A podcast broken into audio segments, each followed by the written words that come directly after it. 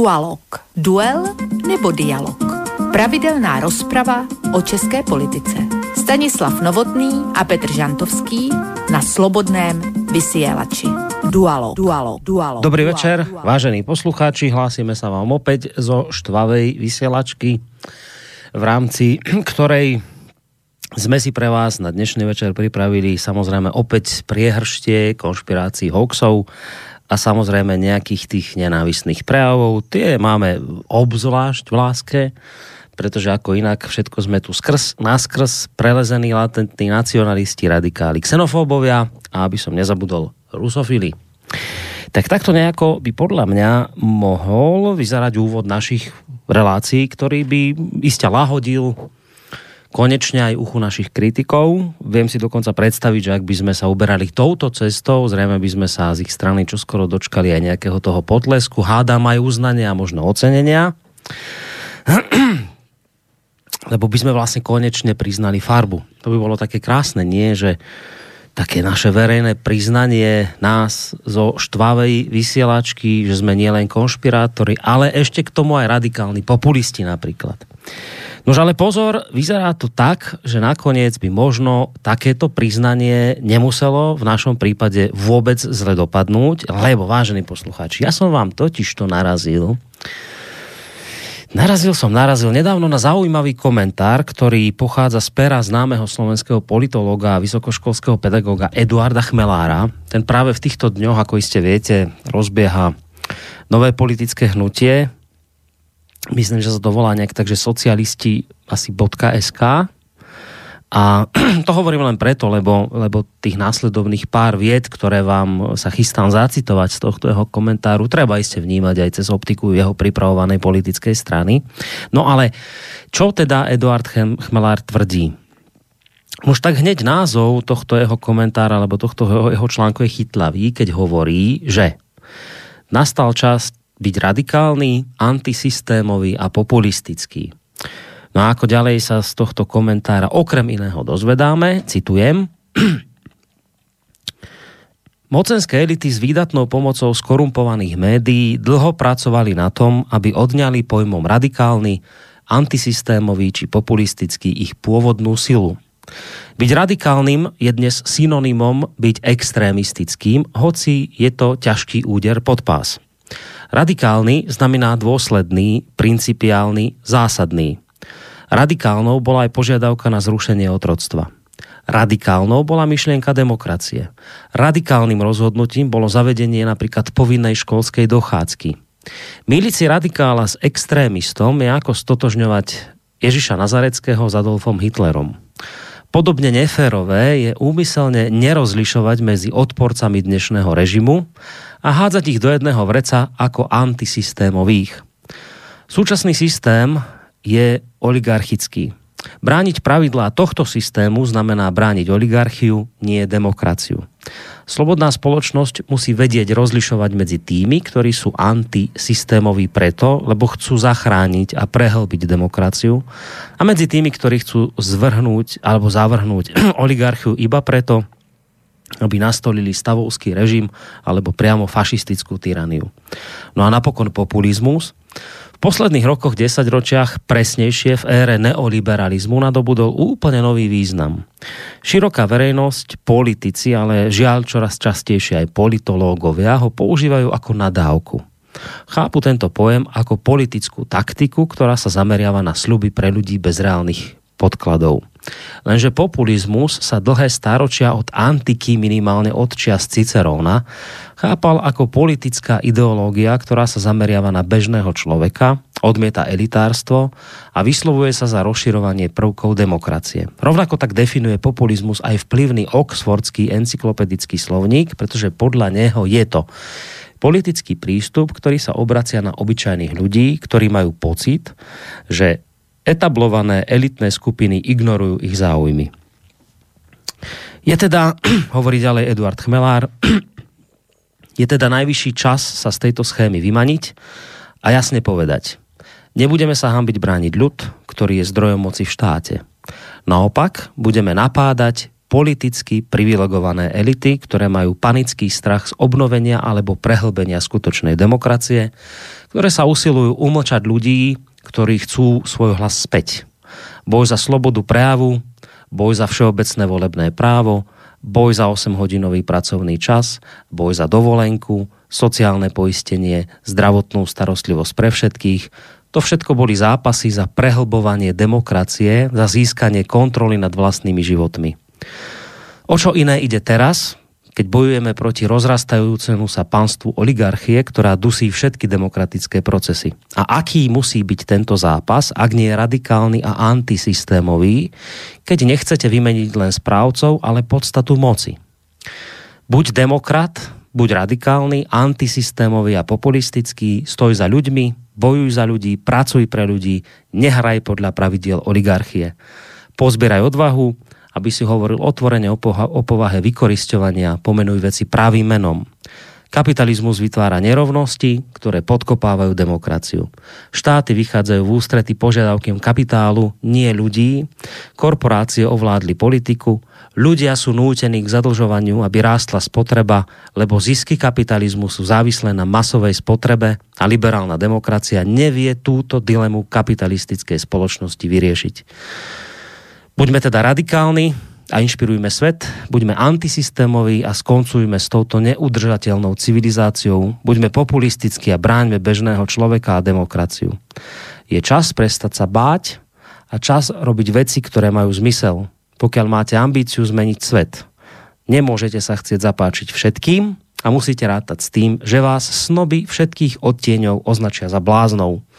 Ale stačí, ak si uvedomíte, že pred 200 rokmi boli za šialené považované aj požiadavky na zrušenie otroctva, volebného práva pre ženy či 8-hodinového pracovného času. Už tak toľko, vážení poslucháči, zo pár citácií z Chmelárovho komentáru, po ktorom sa mi žiada povedať, už tak teda fajn, Vítajte, vážení poslucháči, ešte raz pri počúvaní tejto štvavej vysielačky, v ktorej dostanú priestor na vyjadrenie aj dnes večer radikálne živly. Dobrý večer vám, vážení poslucháči, a samozrejme príjemný dobrý večer aj mojim dvom reláciovým kolegom, z ktorých jedného máme na našej Skyblinke, druhý dnes celkom výnimočne bude na telefóne, lebo je v takých trošku polobojových podmienkach mimo svojho trvalého bydliska. Ten pán, ktorý je na Skyblinke, by už v tejto chvíli nemusel byť pre vás až takou celkou neznámou, pretože my sme ho tu u nás v relácii mali už to nedávno, asi tak druhú reláciu dozadu. Uh, a nie len to, že tu u nás bol, ale my sme vtedy hovorili, že to vyzerá tak, že ho dokonca budete u nás počuť aj častejšie, pretože sa stal v podstate takou stabilnou náhradou za stana Novotného. Nie, že by ho teda úplne nahradil a vytlačil, to nie, ale tento pán, ktorého malú chvíľku e, predstavím, bude vlastne vysielať vždy vtedy reláciu Dualog, keď má Stanislav pracovné povinnosti, tak ako ich mal aj práve dnes. No a tak teda v relácii Dualog vítam už tenkrát po druhé človeka, ktorého som vtedy tie dve relácie dozadu, e, e, ktorého som vtedy predstavil ako bezpečnostného analytika. Na Skyblinke je Jaroslav Štefec, ideme zistiť, či sa počujeme. Dobrý večer. Dobrý večer. Výborne, spojenie funguje. Tak to som rád a ešte o to radšej budem, ak zistím, že spojenie funguje aj s človekom, ktorý sa teda nachádza v tých polobojových podmienkach, eh, ktorého máme samozrejme na telefonickej linke, lebo tam nemá internet. Uh, on je tiež analytik, ale nie bezpečnostný, vojenský, ale mediálny. Popri tom vyučuje na vysokej škole a popri tom ešte stíha aj čo to publikovať, takže tým pádom je logické publicista. Petr Žantovský. Dobrý večer ti, Petře, prajeme. Vím, že se slyšíme. Ano. Eh, děkuji za přivítání, Boris, děkuji panu Števcovi, že přijal opět pozvání a moc se těším na dnešní pořád. Eh, jenom jestli mohu, tak úvodem bych eh, k tomu tvému velmi dobrému, Boris, eh, vynikajícímu tomu vstupnímu slovu měl k tomu jenom malinko pár poznámek, jo. Protože, eh, a oni možná trošku přeznamenají i to, co, co a jak si budeme povídat potom. Ty si samozřejmě s humorem sobě vlastním tady předestřel, jak tady nějací nějaké protištátné sprisahaněcké centrum a, a já nevím, co všechno uh, dneska se dá od nás očekávat a jaký jsme bouřliváci a, a jako, jako anarchisti a já nevím, co všechno. Tahle slova se nepoužil, ale v zásadě by se tak dala použít nebo pochopit. Ale já si myslím, že jak pan Štefec, tak já jsme v podstatě velmi konzervativní lidé. A z toho, z této úvahy nebo z tohoto východiska uh, se musím vrátit zpátky charakteristice i toho našeho setkávání a toho našeho povídání, protože to, aby nás nastrčili do škatulky extremistů, konspirátorů, kremelských švábů a já nevím kde koho, to je prostě zájem jiné politické skupiny, která bojuje svůj boj o vše, jak napsal Ladislav Klíma, ale my bojujeme jenom o sebe a o naše svobody, o nic jiného a o svobody lidí kolem nás. To je ten veliký rozdíl, čili já se strašlivě bráním tomu, abych byl kýmkoliv, a teď nemyslím tebe, Boris, samozřejmě, jo, mm. v tomto kontextu, eh, abych byl kýmkoliv strkám do té škatulky toho, toho extremisty, toho, toho člověka, který, který je mimo systém. Eh, já, já velmi dobře znám pana docenta Chmelára a velmi rozumím tomu, co si z něj citoval a, a znám také jeho politické afinity a možná, že se k tomu ještě za chvíličku dostanu v nějakém hlubším komentáři, nebo určitě. Eh, rád bych to komentoval, ale, ale eh, ani on vlastně nepoužívá úplně přesně ten slovník, eh, nebo respektive přistupuje na používání toho slovníku té druhé strany, používání slov antisystémový, radikální a podobně. My nejsme antisystémoví. Ani pan Štepec, ani ty Boris, ani já, ani naši posluchači. My jsme tvůrci, my jsme pilíře systému, na kterém stojí demokracie. A jenom díky nám e, ta demokracie ještě existuje. Kdybychom tu nebyli, tak e, ten systém se zhroutí, jak domeček z karet a vznikne z něj jakási taková čalamáda postmoderní, ze které tu a tam vyleze nějaké chapadlo, nějaké chobotnice, tu oligarchické, tu anarchické, anarchistické, tu pirátské, tu nějaké jiné. E, občas se bude, bude mít vás Angely Merkelové, občas bude mít vás někoho jiného, ale bude to e, to, čemu se český říká bordel, ne systém.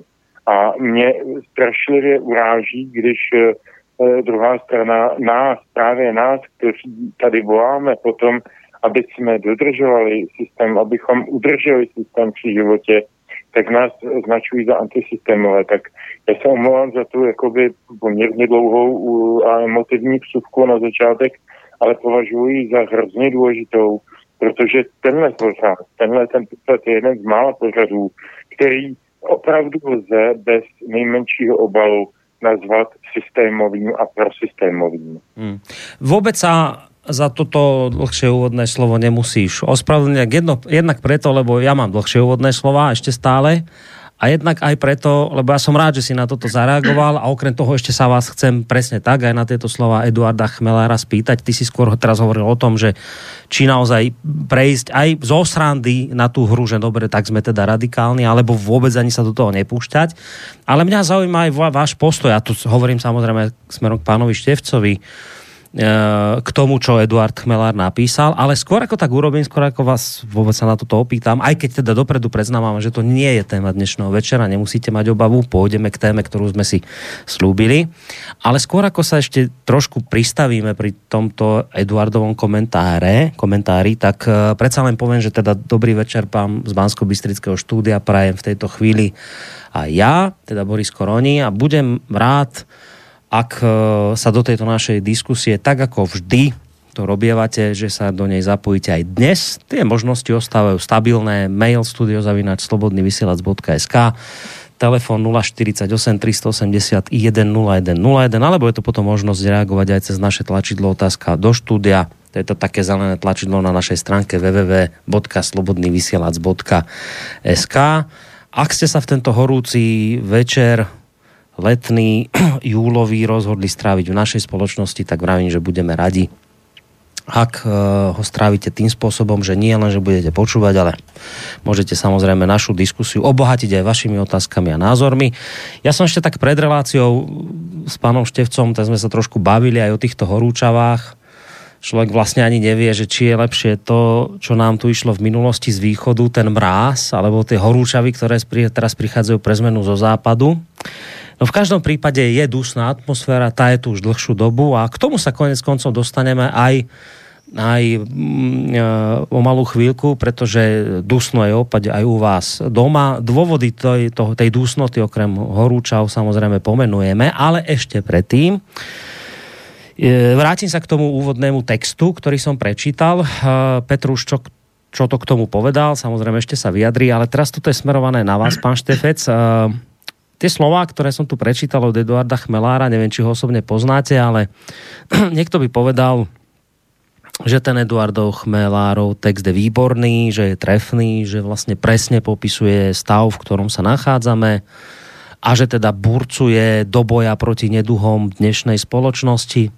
Niekto iný by povedal, e, že je to vlastne len Chmelárova snaha zapáčiť sa a nahnať si už dopredu takto zo pár budúcich voličov pre jeho budúcu stranu. No a niekto iný zase v tom bude vidieť e, Chmelárov nevyliečiteľný idealizmus, ktorý už nemá podľa neho veľa spoločného s realitou.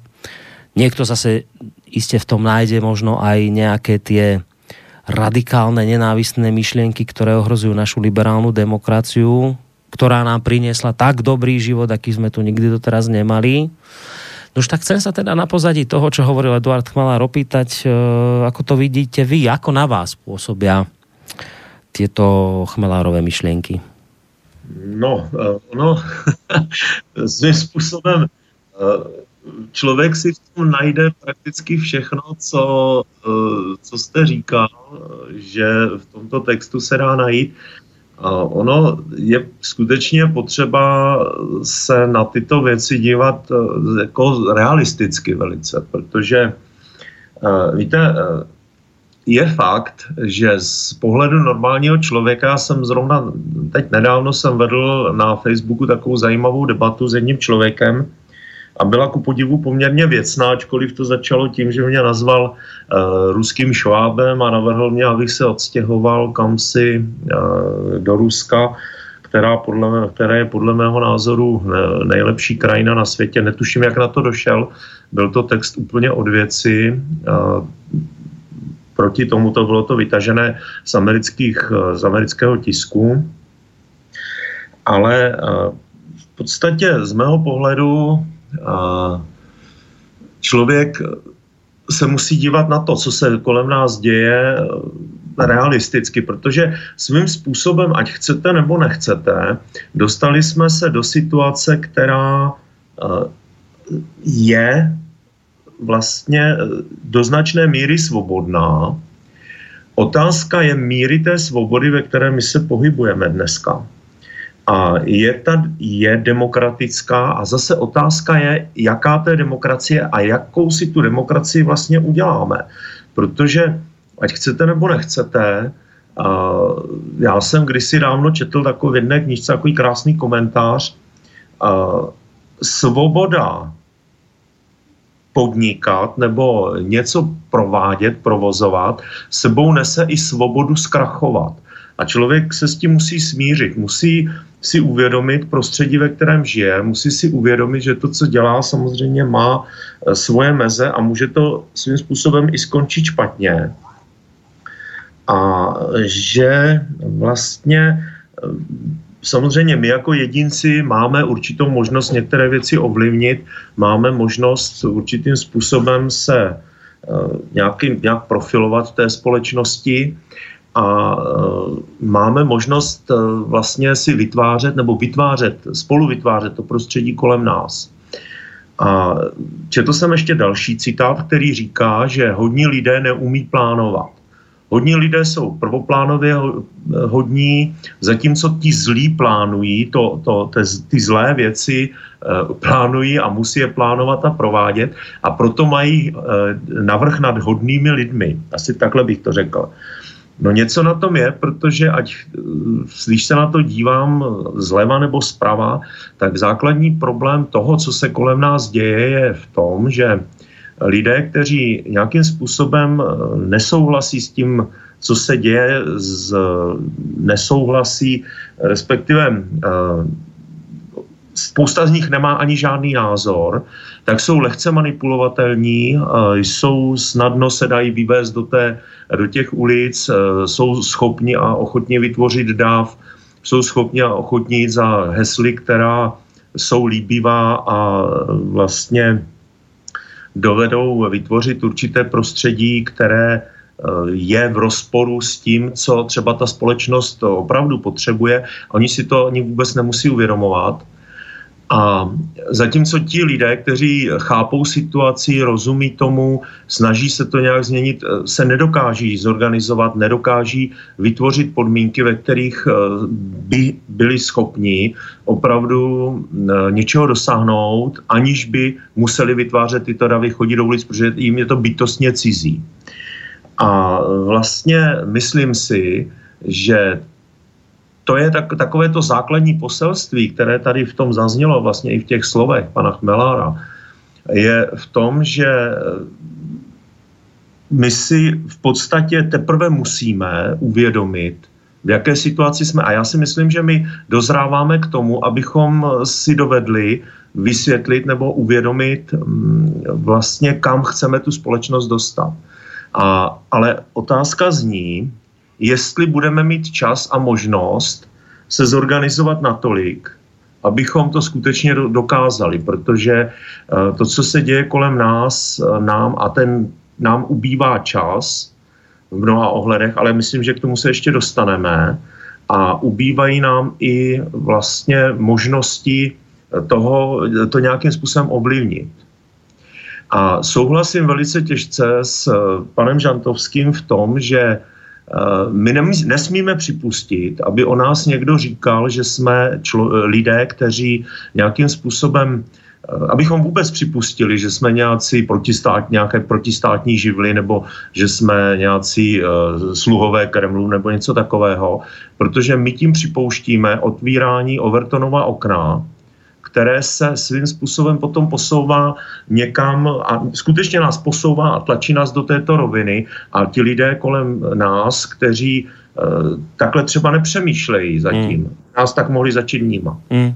No s overtonovými okienkami my tu na Slovensku máme bohaté skúsenosti, teraz najbližšie, najnovšie sa trošku podarilo toto okienko pootvoriť v súvislosti s pedofíliou, denník ZME a po ňom aj denník GEN mali tendenciu túto úchylku a chorobu obhajovať v zmysle, že ak človek nič zlé neurobil, nikoho neznásilnil žiadne dieťa, tak nie je zločinec a treba ho chápať. To len smerom k tým Overtonovým okienkam, ktoré sa im podarilo v tomto smere otvoriť.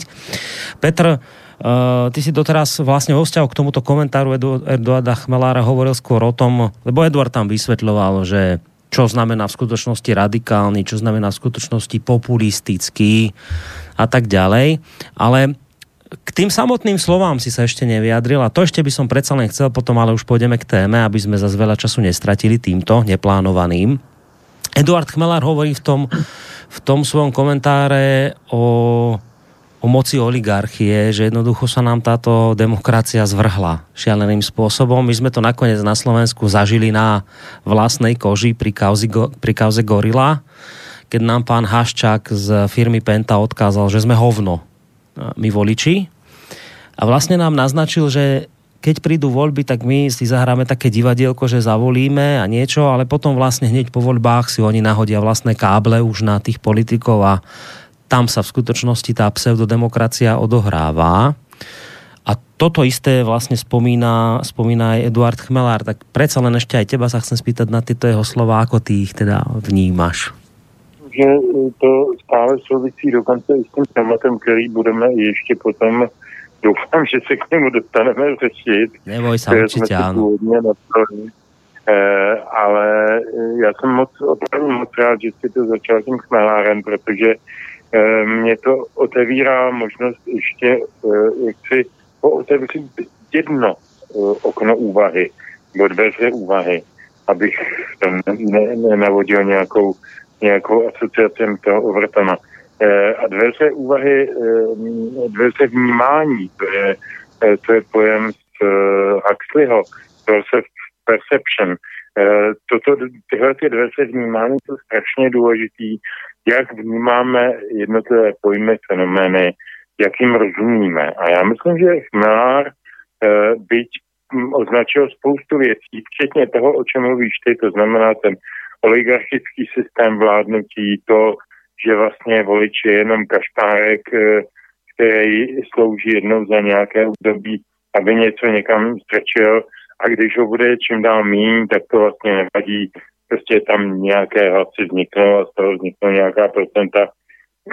to je samozřejmě velice nezdravý a velice, velice uh, smutný konec demokracie ale já bych tady ještě se vrátil k pojmu, který užívá Edo Chmelár, a to, je, to jsou pojmy kapitalismus a socialismus.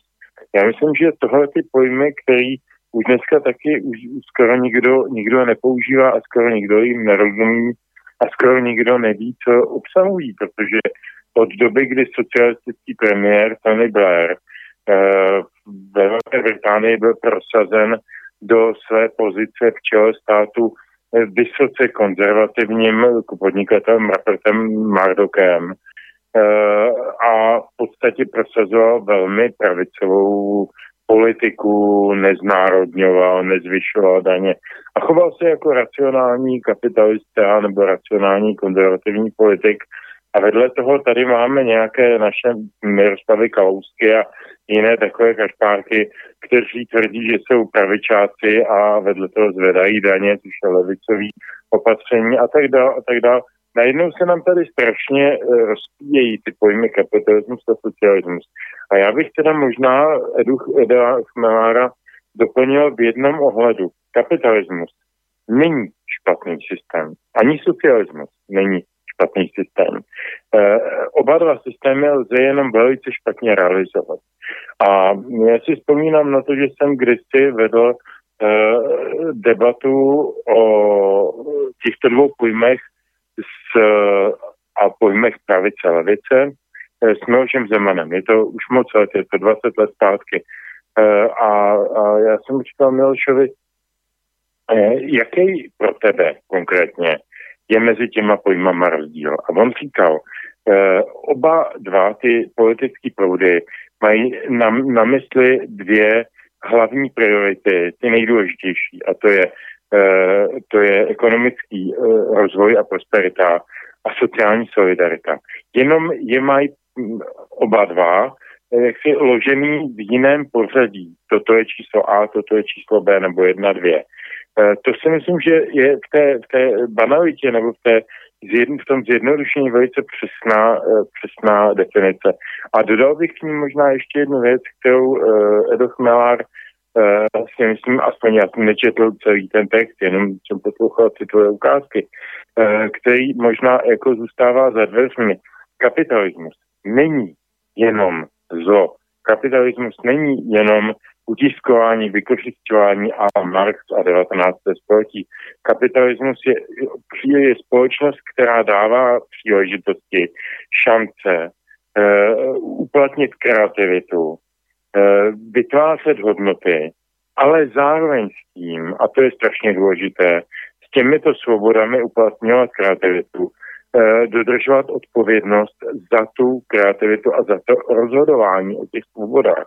A to je něco, co dnešní takzvaný oligarchický kapitalismus, to není vlastně systém, to je jenom nějaký stav, do kterého jsme se dostali díky podle mého soudu velice nezdravému vývoji společnosti. Eh, eh, začíná to vlastně tím, že největší korporace na světě nemají vlastníky, které možná mají nějaké anonymní eh, někde nějaké, nějaké lidi na Belíze nebo na, na nějakých jachtách, ale v podstatě ty, ty, eh, ty korporace řídí najatí manažeři, kteří nejsou vlastníky, kteří nemají tudíž ani to, tu, ten vztah k tomu vlastnictví a tak dále a tak dále. To bychom se dostali jinam. Ale velmi to s tím souvisí. Oni nemají uh, potřebu té kreativity, oni mají potřebu vyrábět uh, benefity pro sebe. Ne pro nikoho jiného. Ani pro toho dělníka v té fabrice, ani pro toho uh, člověka v autě, který rozváží to zboží, ale pro sebe. A to je už oligarchické chování. Administrativně, byrokraticko-oligarchické chování. Hmm. A v tomto stavu dneska jsme. Čili to není kapitalismus. To, co dneska žijeme, opravdu není kapitalismus. Na to dám je, protože součástí kapitalismu je ne, ne, nedílná eh, nedílný podíl odpovědnosti a tato společnost odpovědná opravdu není. Čili to je vše, co jsem chtěl říct ke Chmelárovi. Dobré, a už len jednu otázku vám dám obom k tejto veci a potom pôjdeme na pesničku. Uh, Eduard Chmelár hovorí, že je čas prestať sa báť a začať robiť veci, ktoré majú zmysel a ešte k tomu dodáva, že pokiaľ máte teda ambíciu zmeniť svet, tak sa nemôžete zapáčiť všetkým. Musíte rátať s tým, že vás snoby všetkých otieňov označia za bláznou. Takže hovorí buď demokrat, buď radikálny, antisystémový, populistický. Dobre, už sme si to vysvetlili, že tieto výrazy netreba zneužívať. Dajme to bokom. Hovorí stoj za ľuďmi, bojuj za ľudí, pracuj pre ľudí, nehraj podľa pravidel oligarchie. A a týmto pádom, to je už moja otázka teraz na teba, Petr, a potom samozrejme že aj pán Štefet zareagovať. A týmto to porazíme? To, to, to, to, čo tu teraz máme, to oligarchické, že toto stačí na zosadenie tohto, tohto zvráteného systému, ktorý už ani nie je kapitalistický, ako si povedal? Stačí toto? Nie je toto prílišná Eduardová idea, nejaká idealistika, ktorú on si tu vysníval, že toto stačí robiť a ono to nejako celé padne. Nie je toto príliš málo? Já mám na to dvě odpovědi. Jedna je eh, optimistická, jedna je eh, realistická. Tak já začnu tou realistickou. Eh, já si myslím, že především každý to děláme pro sebe. Eh, abychom se ráno vstali a podívali se do zrcadla při holení a ne, neudělalo se nám špatně. A abychom si mohli říct, hele, sakra, eh, máš nějaký hodně, hodnotový registr, drž, držíš se ho, dělej to, je to tvoje poslání, proto tady seš. Jinak to nemá smysl, aby tady chodil, tak jako tak běž, běž prostě do lesa, nebo si hrajeme svatého Františka, nebo, nebo cokoliv, nebo se nech najmout do, do ochránky eh, Andreje Babiše, jo, ale chceš něco dělat pořádného, tak děláš tohle a děláš to dobře nebo špatně, ale děláš to poctivě. To je za prvé. Jo, to je důvod, to odpovídám na to s tím, s tím chmelárem. Uh, to je ta, ta realistická. A já myslím, že mě třeba docela vlastní uh, odpověď na to, protože uh, od okamžiku, kdy jsem se dostal do téhle té prapodivné situace a ono to celkem líčuje se stavem celé společnosti, která skutečně posledních 5-6 let jde velmi, velmi uh, radikálně v kopce z hlediska tolerance a z hlediska myšlenkové výměny, polemiky a tak dále.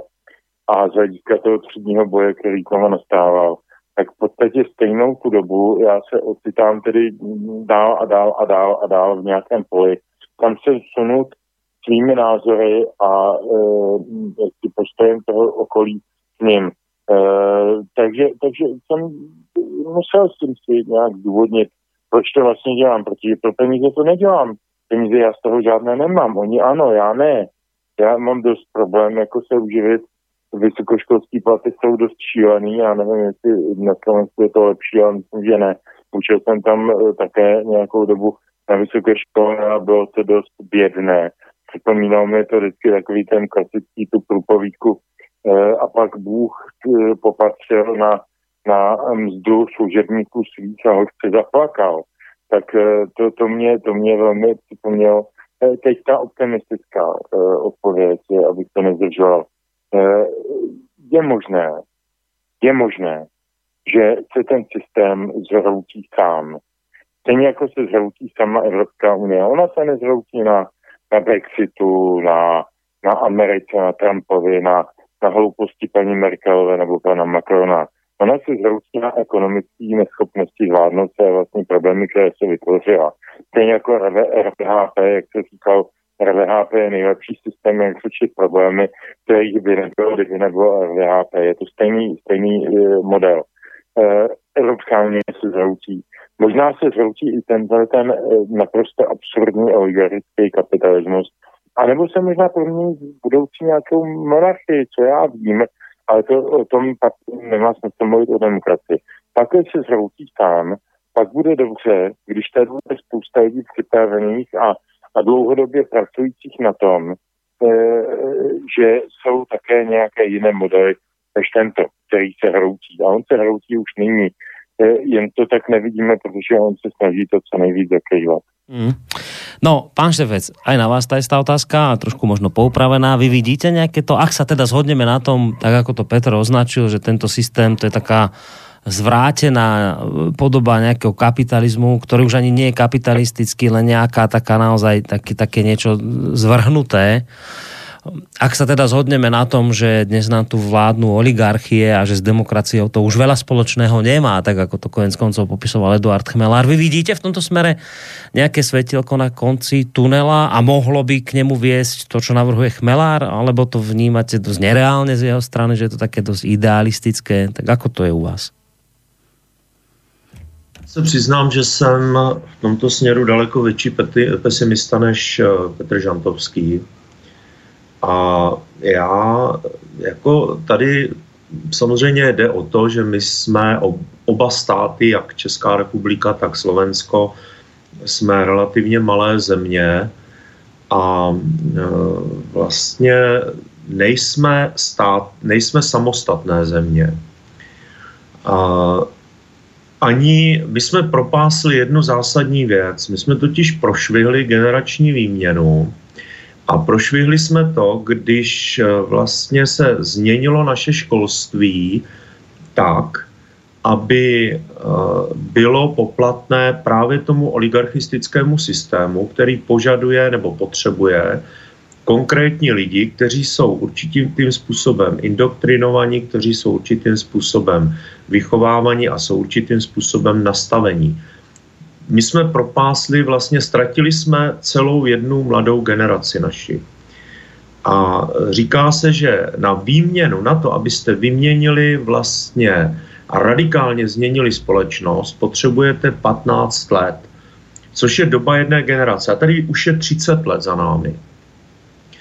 A ono to nastartování, kdy nejdřív se měnili učitele, bylo potřeba změnit učitele a studijní programy, pak bylo potřeba určitým způsobem vychovat mládež. A dneska máme mládež, která je natolik zblblá, že je ochotná výjít do ulic ve jménu jakéhosi autistického děvčátka, které se prohlas, prohlásilo za um, spasitelku v oblasti uh, ekologie a tato Greta, nebo jak ona se jmenuje, je dneska vrcholem, hmm. symbolem eh, boje mládeže, která vychází na povel do ulic a tam předvádí, jak nám předvádí, nám, kteří víme, o co se jedná, nám předvádí, jak jsme ztratili svou mládež a jak ta mládež je spitomělá a že bude pracovat a fungovat přesně podle toho, jak se jí bude velet já nevidím světlo na konci tunelu v tomto systému, který v současné době panuje. Jeho obrovskou výhodou proti nám, kteří jakoby se stavíme proti tomuto systému, jeho obrovská výhoda je v tom, že ona vlastně ovládá státní, ono vlastně ovládá, ovládá naše státy. Naše státy jsou de facto takzvané vykořišťované, respektive externě vykořišťované kolonie. Ty mají konkrétní charakteristiku, která mimo jiné říká, že tyto kolonie, je jim umožněno těmto koloniím mít orgány a instituce, které navenek působí jako prostátní, eh, pro občany nebo pro obyvatele těchto kolonií a podobně, ale jejich jediným základním úkolem je přitakávat kolonizátorovi a vytvářet podmínky pro to, aby ten kolonizátor se cítil e, vlastně komfortně v těch podmínkách, v těch státech, aby tam mohl bezproblémově fungovat. A přesně tohle v našich státech funguje. To, že mládež vychází místo školy do ulic a protestuje, respektive, e, já nevím, protestuje, spíš demonstruje jakoby svou odanost eh, právě tomu životnímu prostředí a podobně, je absolutní katastrofa a je to jasně, jasně definované uh, slovo boží v úvodovkách, uh, slovo té oligarchie, která tady skutečně a reálně vládne, ve smyslu, podívejte se, my ovládáme vaši mládež a tím ovládáme i budoucnost vašich států. Já tu budoucnost vidím velmi pesimisticky a jediné, co skutečně tady, vzhledem k tomu, že vím, že historie není ani lineární a není ani předvídatelná zásadním způsobem, ale je chaotická a dochází k ní k nelineárním zlomům a k turbulencím, ano, dojde ke změně. Nevím přesně, jaká ta změna bude, to dneska neodhadne prakticky nikdo, ale vím, že současný stav je velmi těžký, obtížně udržitelný. My jsme svoji válku prohráli v současné době a hmm. budoucnost z tohohle pohledu je velmi neurčitá. Fakt je, že se bude muset změnit, protože ekonomika, tak jak v současné době celosvětová ekonomika, jak vypadá, je absolutně katastrofální. Došlo ke zhroucení bipolárního světa, v podstatě došlo ke zhroucení monopolárního světa také mezi tím, kdy vládly čistě Spojené státy. Ukázalo se, že tenhle model je neudržitelný. A Evropská unie, která byla postavena na principu monopolárního světa, kdy Spojené státy ovládly vlastně prostřednictvím eura a některých dalších e, konkrétních ukazatelů Evropskou unii, ztrácí svou moc a tím pádem se postupně hroutí Evropská unie. No. Jak to skončí, těžko říct. No po těchto vašich slovách už mi začínají slova Petra Žantovského, že uvidíme, či sa vůbec dostaneme k našej téme. Začíná mi dávať význam lebo vy ste povedali vážne veci, ktoré už v tejto relácii zazneli niekoľkokrát. Nie všetko Petr počul, čo ste hovorili, lebo e, sa nám, spadla nám linka, ale už ho máme na telefóne, ale pre mňa, čo ma tak pichlo hneď v uchu a vravím si, toto ešte, ešte musíme, toto, vy ste ako jednu z hlavných vecí povedali, že teraz ste za, povedali, že my sme svoj boj prehrali. To je neuveriteľné, že a vravíte, že my sme premeškali príležitosť vzdelávať mládež. Že tej, ja som to aspoň tak pochopil, tak to aj v tejto relácii často hovoríme, že tej sa chopili nejakí už iní ľudia, ktorí tu mládež potrebujú mať nastavenú tak, aby chápala, že ten oligarchický systém je to najlepšie, čo ich mohlo v živote stretnúť. A ja, ja tiež tak cítim ako taký problém, že, že prečo sa tá mládež nebúri proti tomuto systému, veď ona má už, už, už tá mládež má v sebe zakodované takéto buričstvo a ona, to je zvláštne, ako sa to podarilo urobiť, že ona vôbec nie je nejaká radikálne proti tomuto, proti tomuto oligarchickému systému. Vy vravíte o tom, že sme strátili akoby túto generáciu. Petr je, je vysokoškolský pedagog, ktorý pracuje s mládežou a verím, že už v tejto chvíli je na, na linke. Ak je pravda to, čo povedal pán Štefec, tak Petře, ako sa nám toto mohlo stať? Eh, já se nemyslím, že jsme eh, vlastní vinou ztratili generaci. Já si myslím, že ten plán, a teď opravdu nechci, opravdu nechci být tím, tím konspirátorem nebo tím stavitelem pyramid myšlenkových, jak jsme bývá, býváme označováni.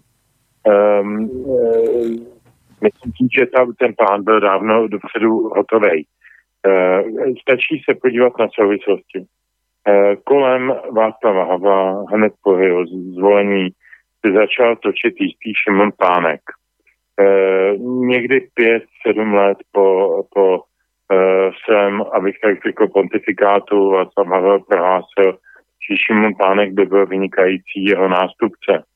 Šimon Pánek je šéf člověka v tísni, je to nezisková organizace, která má někde kolem 3 čtvrtě miliardy ročního rozpočtu. E, samozřejmě, že veškerý, téměř veškerý jde z veřejných zdrojů, ať už našich evropských nebo ministerských a tak dále. E, a e, celý ten systém e, jak si, práce s určitými sektory, zejména vzdělávatými v poslední době, jde přes tyhle ty neziskovky na ministerstvu školství jsou programy, které má člověk v tísni, to znamená pan Tánek a jeho parta, to jsou mnoha desítkama milionů podporovaný projekty, kdy oni jezdí po školách a vysvětlují jim, jak mají vidět svět. Dětem, kterým je 10, 12, 15 let, nemají sebe menší zkušenosti a e, tyhle lidi jsou pro ně ještě vlastně pořád ještě dostatečně mladí a možná i sympatický, teď jim říkají, jak vyhráli ten boj proti tomu komunistovi, jak vyhráli ten listopad a jak jsou vlastně oprávněni a mají ten gebír na to tyhle ty nesmysly říkat, jo. A pak ty nesmysly říkají a ty děti ovlivňují. E, protože žijeme v demokracii, tak se ty děti ovlivnit docela jednoduše nechají. My, kteří jsme vyrůstali v komunismu, jsme znova věděli, že je to eh, systém prolhaný a že nemá smysl na něj vsadit ani, ani grešly. Tyhle ty děti mají pocit, že tenhle systém je správný, protože ho vyhráli jejich rodiče a jejich kamarádi typu pana Pánka. Já to takhle zjednodušu, abych to, abych to dal do nějaké struktury. Eh, my jsme nic neprohráli. Eh, to bylo prohráno dávno za nás, dávno předtím, než to začalo. To začalo eh, Kudenové Kalergin ve 20. letech, pokračovalo to s Sorošem v 80. letech, to, že ten člověk eh, zlikvidoval polovinu britského bankovního trhu, to nikoho už dneska netrápí. Eh, prostě dneska je to největší, největší mogul eh, světového vývoje, bez kterého se nic ne, ne, ne, ne kterýmu, kterýmu podle kterého písniček tam, tancují lidi jako Obama, Albrightová, Clintonová a já nevím, všechny další, Prostě celá světová elita politická, která rozhoduje o věcech, které se budou dít a dějou, je dneska úplně mimo naší působnost. Jediné, co je v naší působnosti, je, abychom si zachovali aspoň špetku důstojnosti. To je ta realistická verze, o které jsem mluvil o tom raním holení na začátku. No a predsa ešte aj na, toto, na tieto svoje slova, samozrejme na tieto tvoje slova môže zareagovať pán Štefec a potom už pôjdeme k téme nášho dnešného večera. Takže pán Štefec, eh, Petr hovorí, že ne, že neprehrali sme to, to už bolo prehnané dávno. Vlastne ani neviem, že či je to teraz lepšie alebo horšie, podľa toho, čo ste vy hovorili. Uh, víte, nejhorší, to, co jsem vlastně, jako takový citát, zase já to použiji, uh, nejhorší na otroctví je to, že si otrok neuvědomuje, že je otrokem. Když si otrok neuvědomuje, že je otrokem. A to je problém budoucnosti naší společnosti, pokud se bude vyvíjet tak, jak se vyvíjí. A na tom je vlastně postavený celý ten systém právě toho oligarchistického vládnutí, jak říkáte. Je to víceméně, ono, ono to totiž směřuje k něčemu, co je naprosto reálný a regulární fašismus, protože fašismus je korporativní systém, kdy vládnou skutečně korporace. My se bavíme o, o oligarchismu, ale v reálu to jsou skutečně korporace, které ovládají ten svět a ty korporace ale samozřejmě někomu konkrétnímu patří, protože korporace samozřejmě je řízena manažery, ale má i konkrétní vlastníky a těm konkrétním vlastníkům, ať už to jsou konkrétní rodiny nebo konkrétní skupiny, finanční zpravidla, je víceméně jedno, jakým způsobem bude fungovat svět, pokud budou mít svoje zisky. A vlastně absolutně jim nezáleží na státech, nezáleží jim na lidech. E, podstatné je to, oni vytvářejí budoucnost vlastně dokonce. Čili podstatná je e, vlastně plánování, to je to, co jsem říkal, zlí lidé plánují. Podstatné je to, že oni dokáží tu budoucnost plánovat dlouhodobě dopředu. Samozřejmě občas jim do toho někdo hodí nějaké vidle. Ale je otázka, e, nakolik to jsou skutečně vidle a nakolik ta společnost opravdu je nebo není nějakým způsobem směrovaná právě v tom smyslu, jak tady eh, říkal Petr Žantovský o panu Pánkovi a podobně, kdy oni tyto věci dělají naprosto s rozmyslem, naprosto plánovitě, jsou k tomu jednoznačně dlouhodobě připravování, jsou k tomu vybrání, protože jsou ochotní to dělat a věří tomu. Někteří z toho, k tomu, tomu dokonce věří. A vlastně takhle, já ještě jednu takovou, takový drobný detail. My jsme to, prohráli, skutečně nebyli jsme schopni se tomu postavit z jednoho prostého důvodu, protože prakticky nikdo z nás jsme ze začátku vlastně netušili, na co se díváme. Netušili jsme, že se díváme na to, jak prohráváme vlastní budoucnost. Vlastně my jsme vnímali, že přicházím, jako státy přicházíme o majetky. Protože stát samozřejmě je bohatý tím, co vlastní.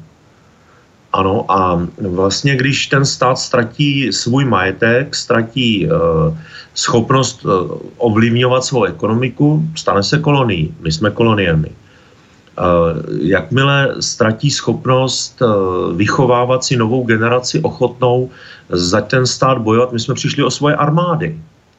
Vlastně. My nemáme schopnost se bránit, nemáme čemukoliv, ať už ideologicky, nebo Eh, skutečně eh, na úrovni eh, konkrétních válečných problémů, problémů s migrací, to znamená bezpečnostních, vojenských, nemáme tuto schopnost.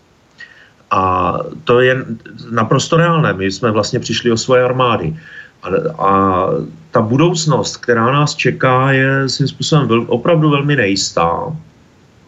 A já jsem v tomto směru skutečně pesimista protože já, já se domnívám, že za mého života už ke změně nedojde. A k té změně dojde za života mých dětí a nebude to jednoduché. No už uh, očividne ide o zaujímavú tému, o ktorej by sa dala samozrejme ešte viesť debata, ale slúbil som, že Eh, sa posunieme k téme nášho dnešného večera, k tej hlavnej. Inak sme sa tak už dobre dostali do polovice relácie, aj keď trošku neplánovane. Lenže Slobodný vysielač je samozrejme aj o tom, že eh, tu sa môžu aj takéto veci udiať a je to tým pádom v poriadku. Eh, relácia Dualog, ale ako iste samozrejme veľmi dobre viete, sa už od svojho vzniku drží zásady reagovať a rozoberať predovšetkým na politicko-spoločenské udalosti, ktoré sa dejú za hranicami Slovenska, konkrétne teda v Českej republike.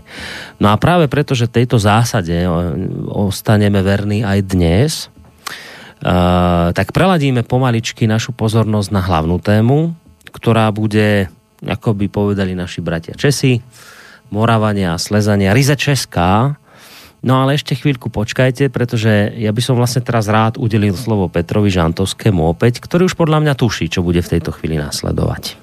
Tak Petr, poď.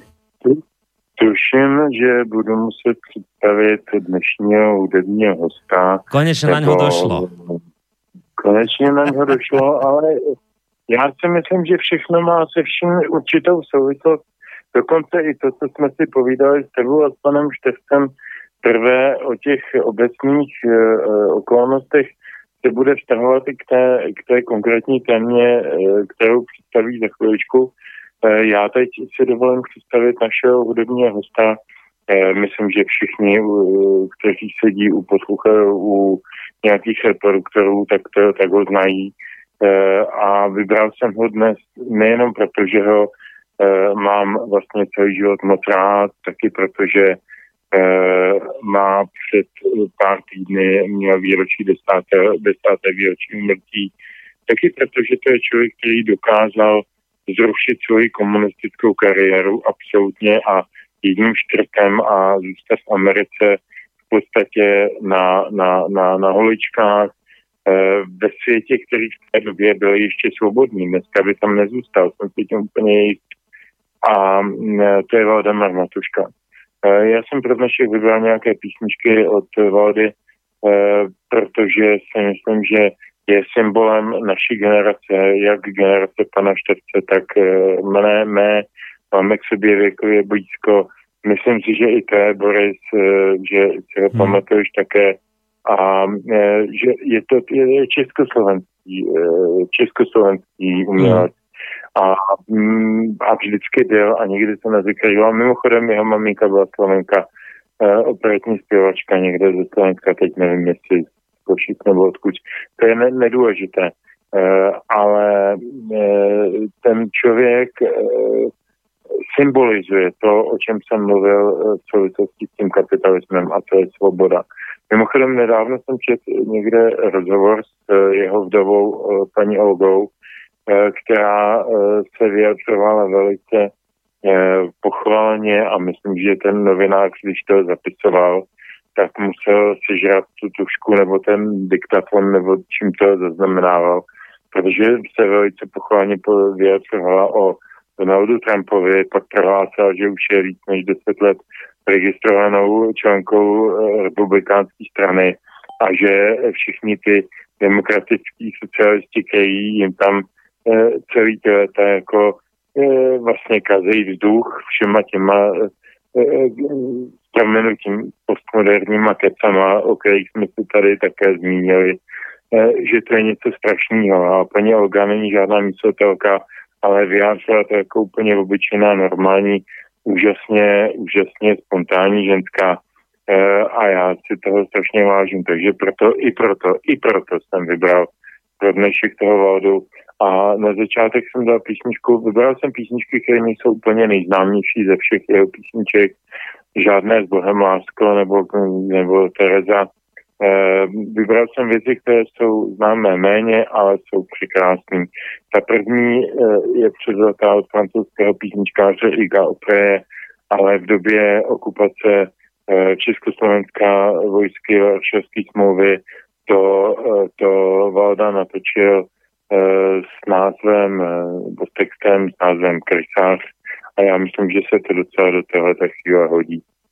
Bežně pesničky dáváme a po nejakých 10-15 minútach relácií, tentokrát to bude po hodine, ale ako Petr povedal, nakoniec všetko so všetkým súvisí a tak podľa mňa sa o tom presvedčíte aj po pesničke, ktorú si zahráme. Poďme na ňu.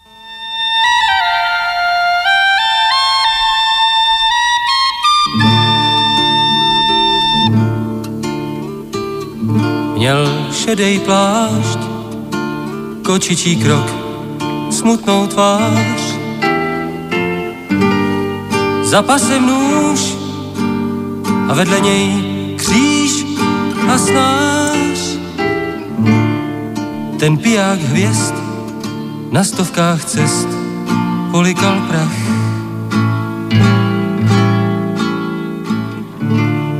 Tisíce mil, krysař to byl a já ho znal Píšťalku měl, šel kudy chtěl, dál a dál. Tisíce mil, krysař to byl a šel z něj strach.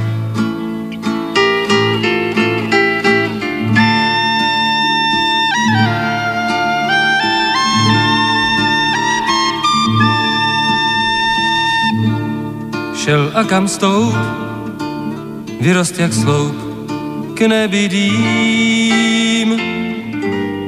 Na tisíc mil krysař to byl, já to vím.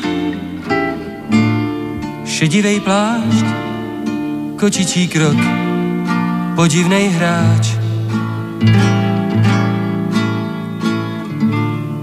Píšťalku měl, šel kudy chtěl, dál a dál.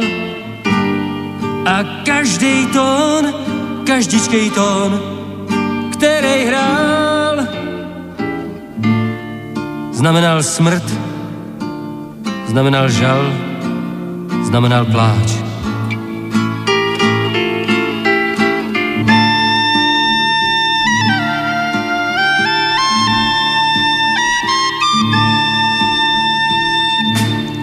Hrál slovo my a naše vlast, mír a čest. A myslel vy a vaše krev, válka, pěst. Co musel znát, co uměl hrát z hůdných not.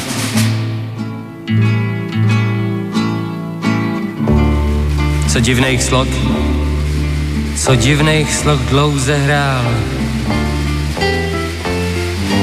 A z každý z nich hořící dých horce řval. Nastoupit vzad, na rámě zbraň, pochodem vchod.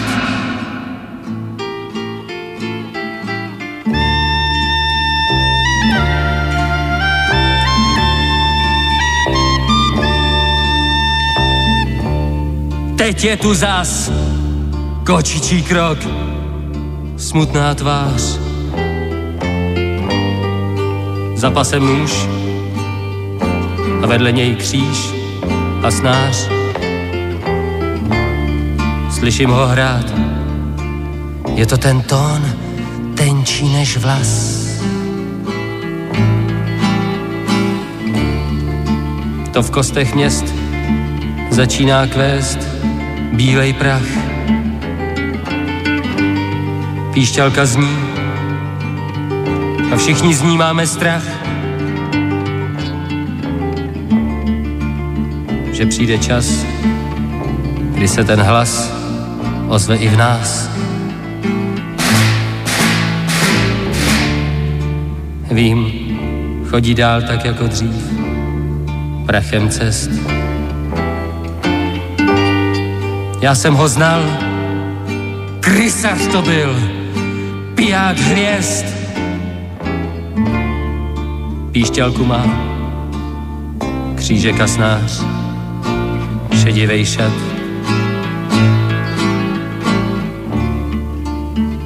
A mně se zdá, a mně se zdá, že už je čas říct mu už dost, říct mu už dost, vem tě děs! To je náš svět a krysí jed nechcem už brát.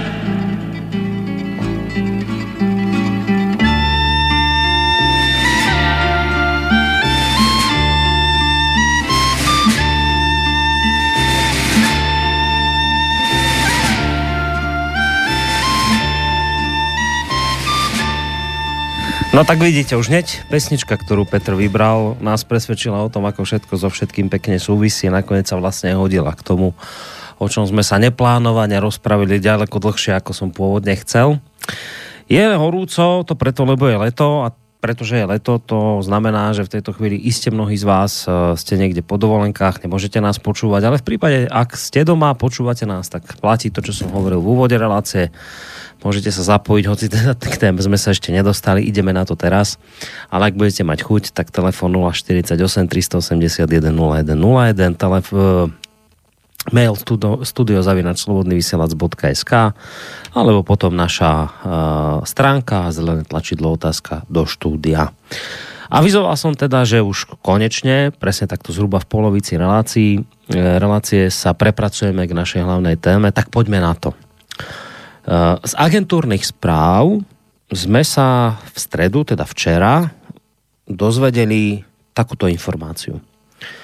Senát parlamentu Českej republiky schválil ústavnú žalobu na prezidenta Miloša Zemana pre hrubé porušenie ústavy predtým, ako sa žalobou môže začať zaoberať ústavný súd, ju musí ešte schváliť aj poslanecká snemovňa, ale pre prípadné schválenie ústavnej žaloby na hlavu štátu by muselo návrh podporiť minimálne 120 poslancov, čo je teda ale pri momentálnom rozložení síl veľmi e, pravdepodobné. Návrh teda, že jednoducho to tam neprejde.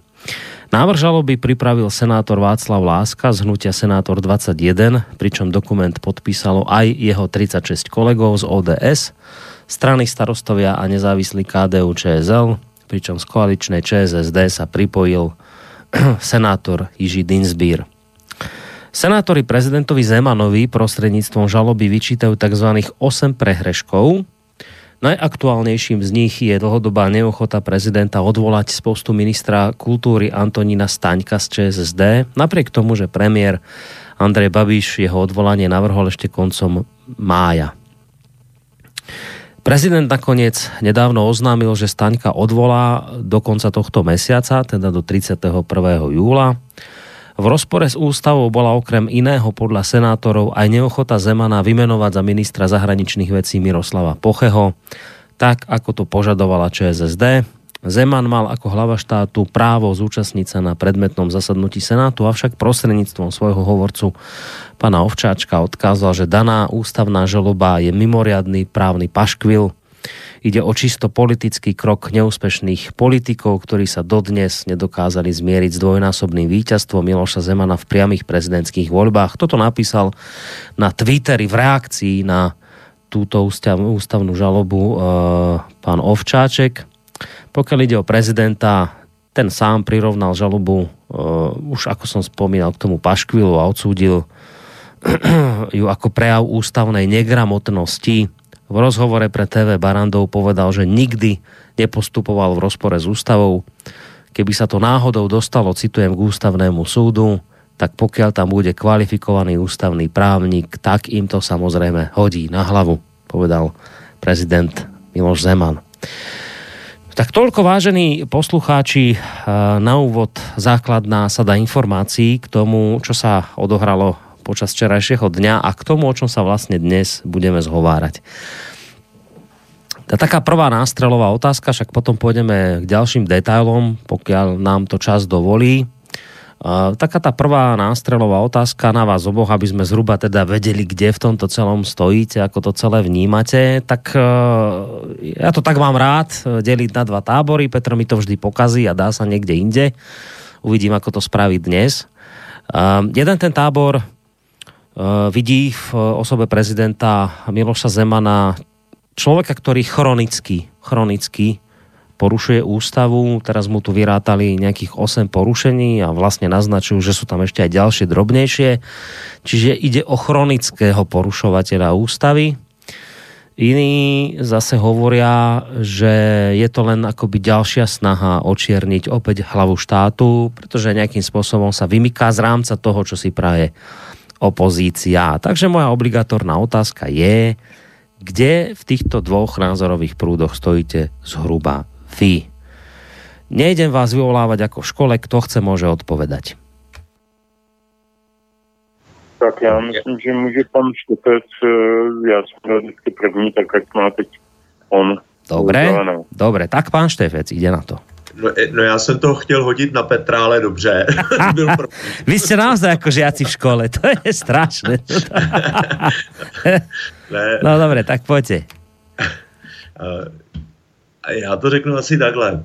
On totiž eh, problém je v jedné věci. Eh, Senát je skutečně odkladištěm politiků, eh, ve smyslu, a respektive takhle, on není odkladištěm politiků, protože v Senátu až na čestné výjimky skutečně jsou tam lidé, kterých si skutečně vážím Senátu, kteří se tam dostali s, s konkrétním programem, věděli, co chtějí a podobně, ale prakticky se nemají šanci v té partě, která tam v současné době je prosadit.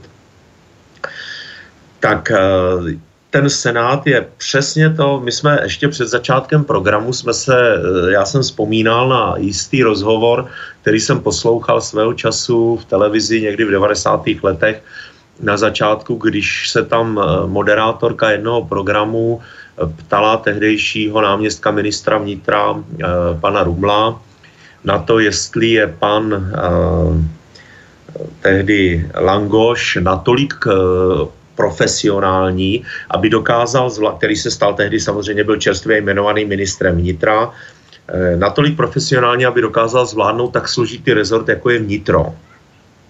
A tehdy mě silně dostala, skutečně dostala do kolen, doslova do písmene, odpověď pana Rumla, který zavřel oči, zaklonil hlavu a naprosto vážně to mysle je, mysla, teď nevím přesně ten přechodník, eh, Petr Žantovský mě možná upraví, tak eh, naprosto vážně to mysle je prohlásil.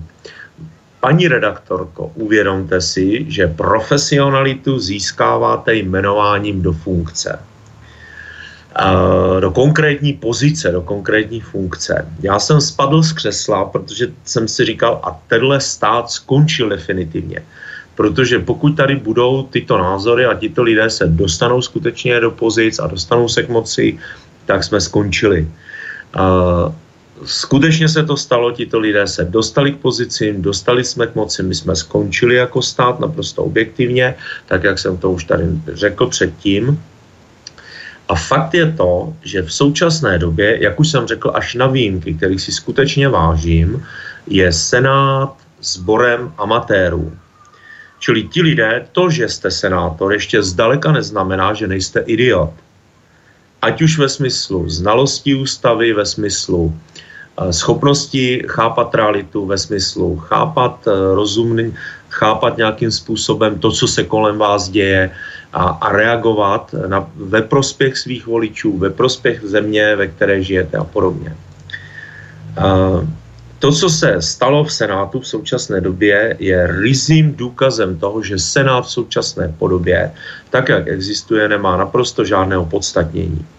Prezident Zeman, tak jak já znám ústavu a byl jsem nucen se s ním velmi podrobně seznámit, protože jsem musel reagovat na některé konkrétní věci, ač nejsem právník, byl, eh, zúčastnil jsem se mnoha diskuzí, které se týkaly ústavy, ať už se jedná o, a ne, já samozřejmě Českou ústavu zdaleka nepovažuji za dokonalou, zejména díky vsuvkách, vsuvkám, které tam jsou vloženy ve stylu, že může být tato věc upravena konkrétním zákonem, že ústavu nelze upravovat zákonem, to je totiž nesmysl. Tak si myslím, že to je přesně odrazem české společnosti, amatérismu, který se stává profesionálním, české společnosti, stává se i profesionálním, bohužel i politický amatérismus. A for je v tom, že tato tlupa amatérů v Českém senátu se postavila profesionálnímu politiku Miloši Zemanovi, který velmi dobře ví, co si může dovolit, je, má skutečně vysoce kvalifikované lidi, kteří znají ústavu, on sám ji také velmi dobře zná. A já jsem si naprosto jist, na základě toho, co jsem sám se tu ústavu skutečně pročetl, nakolik ji znám a nakolik znám některé konkrétní prováděcí zákony, jsem si naprosto jist, že Miloš Zeman neuhnul ani opít a všechno, co udělal, je v naprostém souladu s ústavou. A jakýkoliv ústavní soud, který, je tvořen, který by byl skutečně tvořen soudci, kteří znají ústavu, musí tento, toto podání, které tato parta amatérů se, sepsala, smést bez jakéhokoliv problému ze stolu. Takže to je můj pohled na danou věc. Na, ktorým ste mi celkom vyčerpávajúco odpovedali na moju otázku. Skôr ako uh, sa pustí do zodpovedenia tejto otázky Petr, tak len dodám, slovenský prevodník znie úplne vážne to mysliac. Takto sa to povie u nás na Slovensku. No, Petr, pojď. Jestli eh, by eh, slovo myslíc se vztahovalo k ženě, eh, ne, nevím, jestli je to tento případ. Myslím, že tady by bylo na místě přechodník prostě mysle. A to pokud gramatika. A teď, teď vážně. Ehm, ten, ten celý humbuk, který vznikl v Senátu, nebude mít vůbec žádné vyústění. To je další bouře ve sklenici vody, je to další výkřik, další provětrání špinového prádla, eh, které už tím, jak si lidé to podepsali, zjevné, o co jim kterému z nich jde. Jsou to opoziční strany, které, jak říkal pan Štěpec a jak říkal hlavně pan Ovčáček, neunesly různé porážky v různých volebních kláních. E, specifika toho všeho je e, pan Lidmír mladší, který e, stál proti Miloši Zemanovi v roce 2013 jako protikandidát v přímé volbě prezidenta a, a tuto volbu prohrál a od té doby se vlastně učinil hlavním, hlavní parketou a hlavním takovým svým profesním Eh, profesní náplní, špinění Miloše Zemana a, a různý, různé boje proti němu. Eh, on neměl nikdy žádný program, protože Jiří Dinsbír, já si ho pamatuju ještě z počátku 90. let, on byl kooptován do federálního shromáždění jako syn svého tatínka, který měl spoustu zajímavých vlastností. Eh, určitě jsem s ním názorově většinou nesouhlasil, ale byl to inteligentní eh, člověk, který byl schopen vést polemiku, který měl určité charisma, který opravdu měl eh, vzdělanostní zázemí. To je všechno, co pan Jensbír mladší nemá. Ani inteligenci, ani charisma. V tom smyslu, v jakém to myslím u jeho tatínka. Takže mě je to moc líto, ale Konec konců, konec konců to se ukázalo v té volbě i v tom jeho dalším chování, jeho celý program a zejména poté, co jeho, jeho vlastní strana ho z minulé vlády odvolala z pozice ministra pro uh, lidská práva a nahradila ho panem Chvojkou uh, prostě protože už byl tak neúmocný, že už to dál nešlo. Uh, no tak je, tak je to jen etalon uh, ukřivděnosti a, a takové té zloby, takové toho vnitřního vnitřní zahodkosti. Takže panem Nedvírem já bych se s dovolením vůbec nezabýval. To je pro mě člověk celá irrelevantní. Uh, Senát dneska, tak jak je složen, je složen velice prapodivně. Uh, všechny ty volby, které probíhaly, uh, tady padlo jméno pana Václava Lásky, já si pamatuju, že na Praze 5, kde kandidoval do Senátu proti Pavlu Žáčkovi, šéfovi uh, uh, tehdejšímu tedy šéfovi uh, uh, pro studium uh, totalitních režimů a, a bývalému tedy uh, náměstkovi Václavu ben, Václava Bendy, člověku, který se profiloval jako bojovník proti komunistické minulosti. Uh, to nechci rozebírat jako věcně, prostě jako On byl kandidátem ODS na Praze 5 a proti němu zvítězil Láska.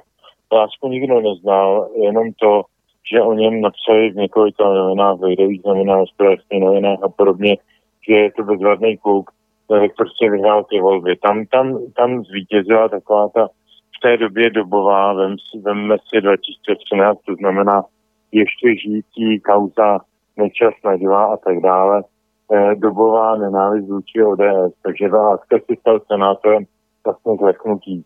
A teď tam, teď tam dělá tyhle ty aktivity, dělá dlouhodobě a kam tím směřu uh, tou jakoby personifikací nebo vysvětlením jednotlivých osob. Výsledkem téhleté akce nemůže být žádný politický, uh, politický rezultát.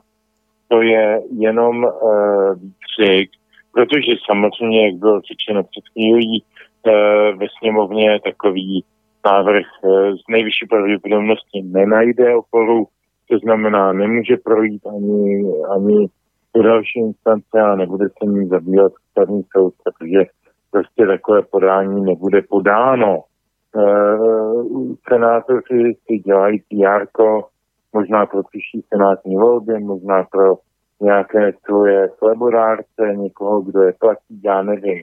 To nevím posoudit, ale fakt je ten, že je to celé naprosto směšný humus, který, který nic neznamená. Co se týče věcné podstaty, já nejsem ústavní právník a nemohu posoudit, v jaké míry se pan prezident chová úplně vždycky ústavně nebo neústavně v jednotlivých akcích, ať už se to týkalo pana Pocheho nebo pana, pana Stanka teď. Fakt je ten, že eh, když, eh, a teď to vezmu čistě politicky, vůbec ne právnicky, nechci to rozebírat z hlediska ústavního práva, nejsem tam doma. Um, I když znám Miloše opravdu 20 let a vím, že právo je pro něj ultima a snaží se využít jak jeho slabin, tak jeho silných stránek. To znamená, jde vždycky až na hranici toho, co se smí ale nejde nikdy za ní. Jo? To je důležité vědět. Uh, ale co chci říct, jak v případě Pocheho, tak pana Stanka, uh, je to přece jednoznačně chyba uh, sociální demokracie jako koaliční strany. Oni nasadili na trať nějaké lidi. O nich v prvním případě u Pocheho to bylo zjevné. Bylo jasné, že je to provokace, že je to na panu prezidentovi. Všichni věděli, že Poche vystupoval jako podporovatel Drahoše v přímé volbě a jako, jako bylo zcela zjevné, že Poche nemůže přes prezidenta projít, taky neprošel. Tak tam prošel jeho poskok, jo, pan Petříček je Pocheho bývalý nějaký asistent Evropského parlamentu nebo něco takového, tak to je opravdu velmi eh, kompetentní osoba na postu ministerstva zahraničí, ale to nebudu hodnotit, to je jiné téma. Co se týče pana Staňka, pan Staněk se probudil trošku pozdě, a myslím si, že tím mnohé svoje spolustraníky překvapil eh, sociální demokraty, protože oni si mysleli, že to bude takový poslušný ňouma z Olomouce, který tam bude prostě tak jako sedět a podepisovat ty lejstra z Bruselu a, a, a všechno bude dobrý. A, a konec konců na tom ministerstvu kultury nejde o tak velký rozpočet a o tak velké peníze, aby to někoho moc zajímalo. No a on se najednou stopořil, aby to řekl s proměnutím, a začal, začal konat a vyhodil člověka, který porušoval podle jeho slov zákon, pana Fajta z Národní galerie. Jenže pan Fajt z Národní galerie má velikou klaku eh, v médiích a obrovský, obrovskou podporu mezi těmi takzvanými liberálními demokraty. A to bylo samozřejmě předmětem nebo impulzem k tomu, aby, aby se zahájila kampaň proti Staňkovi. Uh, já nevím, jestli byl Staněk nebo je Staněk dobrý ministr nebo ne. Já uh, v tomto smyslu nechci posuzovat, ale fakt je ten, že, že fight, uh, pokud je pravda, co Staněk tvrdí, a já ne, netroufám odhadovat, že by ministr lhal, takhle flagrantně to by bylo velmi naivní a hloupé. A to pan Staněk určitě jako docent vysoké školy není tak, eh, tak eh, ten, ten fight prostě porušuje nějaké pravidlo nebo nějaká pravidla. To, co jsme o něm četli, bylo dosti nehezké, že se některé práce nechal propálit dvakrát a tak dále, tak dále. Prostě choval se tam jako paša. A, a Staněk ho odvolal, na což má nejenom plné právo, ale dokonce bych řekl i plnou povinnost, když se dozví, že nějaký e, ředitel organizace ministerstva Eh, takhle flagrantně porušil, porušuje pravidla, tak je povinen ho odvolat. Ne, že, se, že může, ale je povinen, protože kdyby to neudělal, tak se stává jeho v spoluvinníkem a člověkem, který ví, že se stala nepravost, ale tam eh, ji nenapravil, ačkoliv je to jeho povinností. Čo já Stankovi rozumím, jo. A sociální demokrati se lekli prostě toho, že proti něm vystřelí nějaký, nějaký liberální, liberálně demokratiční novináři z našich úžasných médií a budou je, budou je buzerovat kvůli Fajtovi. Celý, celý to je o Fajtovi, ne o Staňkovi. Staňka nikdo z našich liberálně demokratických novinářů z hospodářských novin, ekonomie a podobně neznal, dokud nenastoupil na ministerstvo Eh, to, že byl primátorem Olomouce, to je pod jejich rozlišovací schopnost, nebo že byl docentem na vysoké škole. Čili toto celé vzniklo díky tomu, že se tady hájí, eh, hájí kolektivní nějaký solidárnost, abych tak řekl, jednoho, jednoho člena eh, té sluníčkářské party. A, a to odnesl, odnesl staně, prostě odvolal člověka, který patří, patří jinam. No a protože předseda sociální demokracie země není úplně nejsilnější člověk, no tak prostě radši obětuje svého ministra, než by, než by šel do boje s našimi liberálně demokratickými médii. Myslím si, že je to takhle jednoduché. A to, že z toho dělají ty senátoři politickou eh, kampaň, eh, eh, jak jsem řekl na začátku, je jenom jejich PR, to nemá žádný politický význam a nebude to mít žádný politický dopad. Na to se, o to se vsadím. No, pokiaľ ide o ten dopad, tak samozrejme tam je viac menej jasné, že to nemá šancu potom prejsť ďalej. O tom sme hovorili, o tomto sa nikto nesporí, ale keďže ste sa viac menej, tak som to pochopil, obaja zhodli pri tej mojej prvej otázke na tom, že v prípade, že vášho prezidenta nejde o nejakého chronického porušovateľa ústavy, ale že chyba je práve niekde inde na strane tých, ktorí túto žalobu podávajú tak mne nič iné neostáva, len vojsť do svojej skrinky, kde mám odložený kabát svojho advokáta Diabla, musím si ho teraz obliecť a ísť uh, za tých, ktorí by s vami teraz nesúhlasili. Tak uh, Petr okrem iného si otvoril jeden z tých dôvodov, pre ktorých ho vlastne na ňo podávajú žalobu a to je práve spomínané odvolanie Staňka, ja len teda pripomeniem, že pôvodne kritici prezidenta Zemana uh, mu vyrátali sedem jeho previnení voči ústave. Najnovšie k ním pribudla práve U8 v podobe prezidentovho otáľania s odvolaním Antonína Staňka z ČSSD z čela ministerstva kultúry. To hovorím pre tých aj napríklad na Slovensku, ktorí až tak túto kauzu nesledujú a nevedia. Pán Stanek podal demisiu v polovici mája. Uh, prezident Zeman ju ale neprijal, čo mu samozrejme ústava umožňuje Premiér Babiš potom na konci tohto istého mesiaca na žiadosť ČSSD navrhol odvolať Stanka a menovať, e, myslím, sa volá Michala, Michala Šmardu, e, ktorému podľa ústavy prezident už vyhovieť musí. Lenže prezident uviedol, že v ústave nie je žiaden časový termín, niekoľkokrát dal najavo, že by si prial stankové zotrvanie v úrade alebo stankovo zotrvanie v úrade a hovoril o snahe zmieriť ho s Hamáčkom. Taktiež kritizoval pána Šmardu, Najnovšie informácie, teda ako som už spomínal, hovoria o tom, že Staňka Zeman odvolá k 31. júlu, ale že pokiaľ ide o menovanie pána Michala Šmardu za minister kultúry, tak s tým počká až do polovice augusta.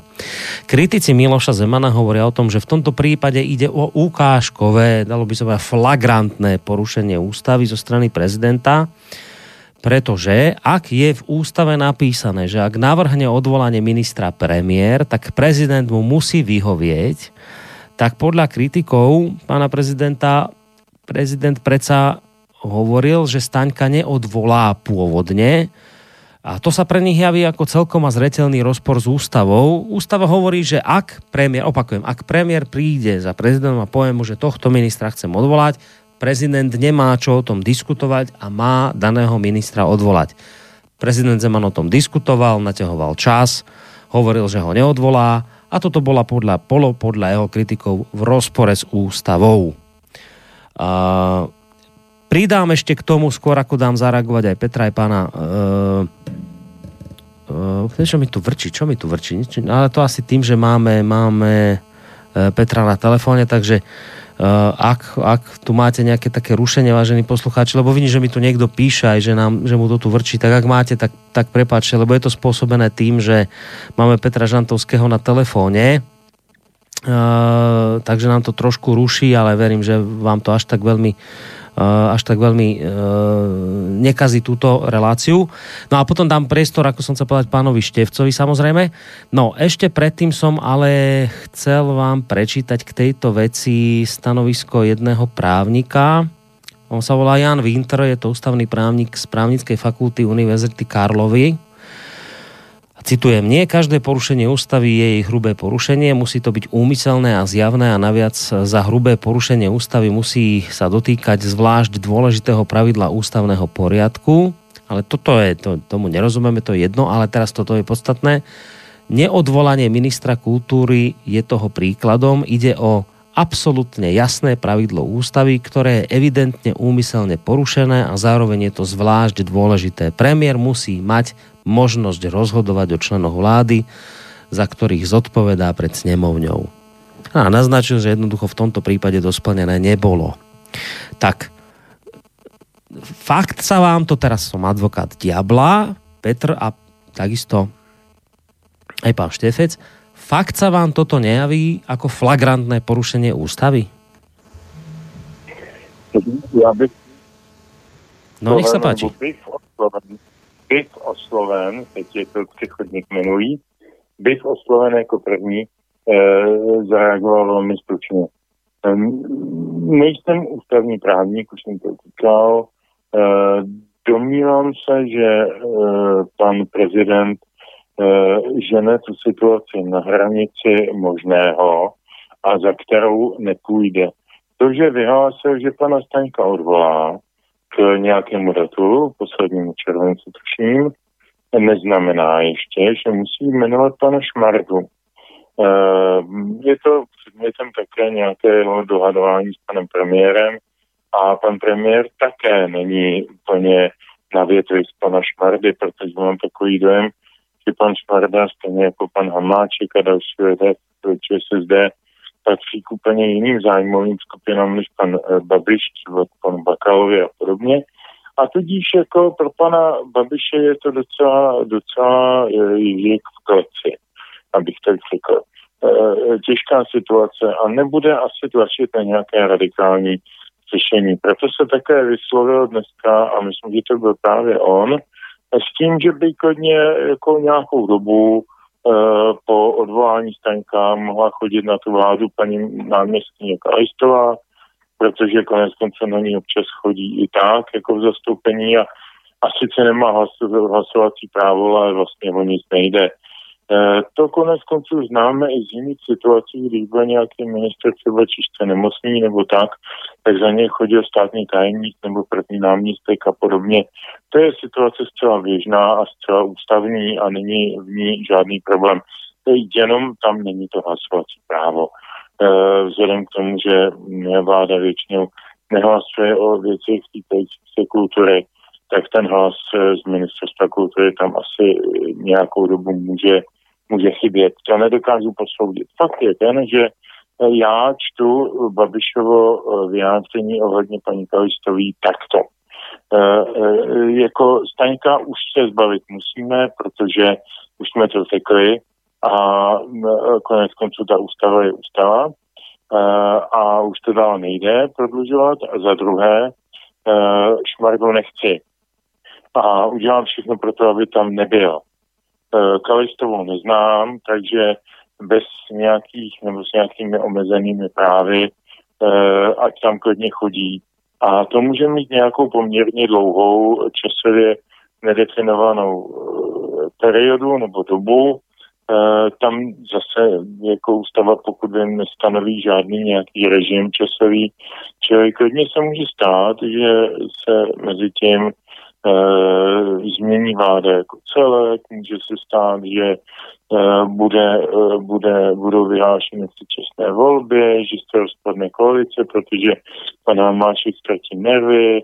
To všechno jsou možnosti. Může se stát, že bude vyhlášena úřednická vláda a v té úřednické vládě bude klidně ministrem e, zemědělství pan Toman za, za Zemanovce, který tam byl teď nominován za Sucany, že tam bude pan, pan Staněk za kohokoliv ze Staňka, který tam byl teď ze Sucany a teda a teda a teda. A bude, bude ta úřednická vláda fungovat stejně dlouho, jako fungovala ta Rusnokova. Tedy déle, než fungovala ta, ta předchozí Fischerova. To všechno je možné, to všechno je vyše a to všechno ústava umožňuje. Já mám takový pocit, že ty senátoři si vůbec tu ústavu nepřečetli a jednají vlastně jenom hystericky, protože, anebo naopak si přečetli, nebo zjistili, že tam všechny tyhle věci nejsou a tudíž jsou možné, protože co není zakázáno, je umožněno, tak uh, jednají hysterii, aby vyvolali uh, v lidech neklid a obavu z toho, že všechny tyto scénáře jsou možné. A jak znám pana prezidenta a znám ho 20 let, tak si myslím, že všechny tyto scénáře možné opravdu jsou. Hmm. No, otázka aj eh, na pána Števca. Ja som tu citoval pána Wintera v súvislosti teda s kauzou eh, tohto vášho ministra kultúry. Eh, pán Winter, ústavný právnik, opakujem, hovorí o tom, že v tomto prípade je to celkom jasné, tam netreba o čom veľmi diskutovať. Ja už to trošku samozrejme parafrázujem, keď hovorí, že Uh, ide o naprosto jasné pravidlo ústavy, ktoré je evidentne umyselne porušené a zároveň je to zvlášť dôležité. Premiér musí mať možnosť rozhodovať o členoch vlády, za ktorých odpovedá pred snemovňou. E, dodávam k tomu, že ale naopak nezaradený senátor Jaroslav Doubrava s žalobou na prezidenta nesúhlasí. Jednak hovorí, že ani jedna vec z týchto popísaných e, 8 porušení nie je žiadne hrubé porušenie ústavy, ale pokiaľ ide o e, tohto ministra kultúry, hovorí, že prezident má síce odvolať ministrov bez zbytočného odkladu, ale bezodkladne má jednať aj ústavný súd a ten má kauzy aj niekoľko rokov. Tak ako sa to vám javí? Je toto, že vlastne prezident tu na, naťahuje nejakým spôsobom odvolanie ministra kultúry, je to porušenie ústavy, alebo to vnímate podobne ako pán Dobráva, možno podobne ako Petr Žantovský, ako ste na tom vy? No já to vnímám podobně jako pan Doubrava v tom smyslu, že Samozřejmě, eh, a zase já se vracím k té své tezi, že to je otázka profesionalismu, protože tady stojí těžce profesionální politik, o jehož vlastnostech si můžu myslet cokoliv, ale Miloš Zeman je skutečně profesionál a jeho rozhodnutí z pravidla jsou profesionální tedy kromě toho, on osobně sám má problémy, protože když napsal knížku, jak jsem se mýlil v politice, v mnoha ohledech netuším, proč to psal v minulém čase, protože v některých, hlavně v personálních věcech se mílí neustále, ale zpravidle se nemýlí v zásadních politických rozhodnutích. A jak už řekl Petr Žantovský, on dokáže napínat ten zákon, a to včetně ústavy, až na tu mez, kdy ještě není překročen, ta tětiva nepraskla, jak se říká. A samozřejmě já chápu to, že eh, minis, respektive premiér musí mít schopnost odvolat svého ministra v případě, že ten minister nějakým způsobem eh, vlastně porušuje své povinnosti, porušuje zákon, porušuje ústavu a podobně. Ale eh, v případě stávajícího ministra kultury já si nedovedu dost dobře představit, co on vlastně porušil protože on vlastně konal přesně ve smyslu eh, vládního prohlášení o boje s korupcí. Eh, konal ve smyslu vládního prohlášení o boji, o boji eh, vlastně s, se zbytečně a nadměrně vynakládanými státními prostředky. Takže on z tohoto pohledu de facto je velmi dobrým představitelem své vlády, respektive vlády samozřejmě premiéra Babiše, a přesto jeho rodná strana v úvozovkách trvá na jeho odvolání. Takže ono se, eh, ať chcete nebo nechcete, vždycky platí základní pravidlo. Je-li nějaký problém, kterému nerozumíte, sledujte stopu peněz. A ať už se hovoří o ministerstvu e, kultury tak nebo onak, ať se říká, ať se mluví o jeho nevýznamnosti a podobně, konečném důsledku eh, má svůj rozpočet, rozhoduje o konkrétních penězích, o jejich přidělování, eh, ať už v rámci konkrétních programů kulturních, ale i mimo kulturních. Ať chcete nebo nechcete, pro ty, rozhoduje o eh, spoustě institucí, které v tomto státě jsou. Mnoho lidí, hodně lidí to nezná, celý ten rozsah působnosti toho ministerstva. Já jsem se víceméně s tím seznámil jenom proto, že mě ta kauza začala zajímat. A vlastně nakonec zjistíte, že e, přece jen ty peníze, které tady tečou, nejsou nevýznamné.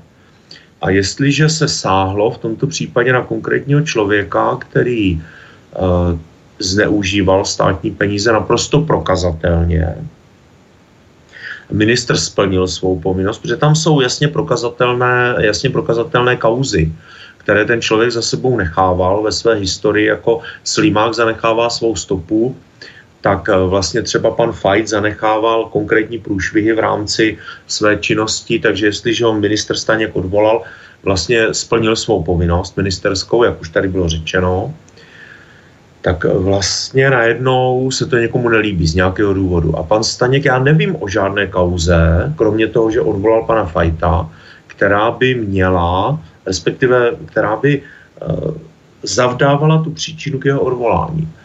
A já si myslím, že samozřejmě pan prezident má svoje informace, má informace jak veřej, z veřejných, tak z neveřejných zdrojů, včetně BIS, vojenského spravodajství a podobně. Tak já si myslím, že on ví, proč váhá. Jako to ví, že proč váhá, je dáno jednak jeho profesionalitou jako politika. A je to samozřejmě dáno i Eh, možnostmi, které mu dává ústava příslušné zákony, které on využívá. Z něčího pohledu to možná znamená, že zneužívá, ale z mého pohledu je využívá k tomu, aby nějakým způsobem vyslal signál konkrétním lidem, aby se začali chovat určitým způsobem. A ono to není jenom o odvolání nebo neodvolání pana Staňka a jmenování pana Šmardy, ale je to o tom, že pan Zeman se snaží uh, vyslat určitý signál, konkrétním lidem o tom, jak by se podle jeho názoru měli chovat, aby vlastně byla zachována určitá uh, úroveň politického prostředí v České republice. A to je můj názor na celou věc kterou bych asi tak v kostce vyjádřil. Dobre, bolo by k tomuto sa ešte čo to pýtať. Uh, sú veci, kde by som ešte teda mal chuť s vami nesúhlasiť, ale nie je na to v tejto chvíli čas. Potreboval by som sa ešte aj ďalej dostať k iným veciam tak radšej uprednostním túto záležitosť. Dáme si trošku aj, hádam, prestávku hudobnú. Vyzerá to tak, že možno už všetky tie pesničky, ktoré Petr nachystal, nestihneme, ale z tých štyroch minimálne tri by sme mohli, ak si teraz zahráme. Tak ja by som navrhoval teraz krátku hudobnú prestávku a potom pôjdeme k ďalšej takej oblasti, kde mu vlastne vyčítajú kritici, že porušuje ústavu. Může být, Petře, jdeme na pesničku? Jdeme na pesničku. Já bych asi v tuto chvíli vybral uh, písničku, kterou jsem ti posílal s číslem 3, která se jmenuje Tuším cesty. Je to písnička z Alba Valdy Matušky, eh, která, eh, které má obsahovat lidové písně z celého světa. Tady došlo tehdejší dramaturgii v nějak, nějaké chybě. Ta písnička má svého nikoli lidového, ale autentického autora Polata Okudžavu a e, původní originál se jmenoval Po Smolenskoj daroge, po, po Smolenské cestě. A e, ten, ten český originál je trošku oslazený, ale myslím si, že je docela hezký. A, a když tedy jsme ten e, kremelský och tady e, říkající do, do naší krásné liberální demokracie, tak proč si toho, toho, toho, toho trošku nemůžu ale No, dobre, ideme na, ideme na to. Ja mám ešte inak k týmto kremelským veciam jeden zvúčik krásny, pripravený, no uvidím, či to stihneme, či nestihneme. Poďme si rýchlo zahrať. A teba, Petr, teraz zložím, lebo už si na, na linke hodinu a ono by nám to potom po hodine ťa tak či tak vyplo. Takže ešte pred pesničkou uh, zložím telefón a cez pesničku ťa znova vytočím, tak mi potom zdvihni, prosím ťa. No, ideme na tú hudobnú prestávočku.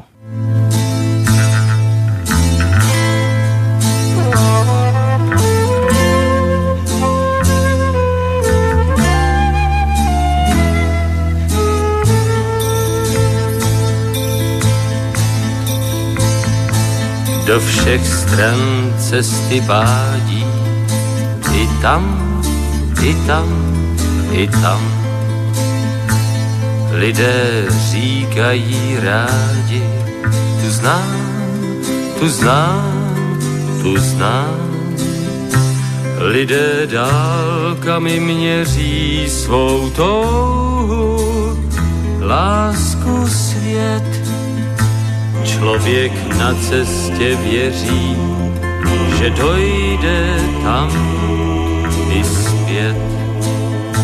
Cesty vedou tě stepí i výškou hor a skal. Lidé nejdou jak slepí a tím jdou dál a dál.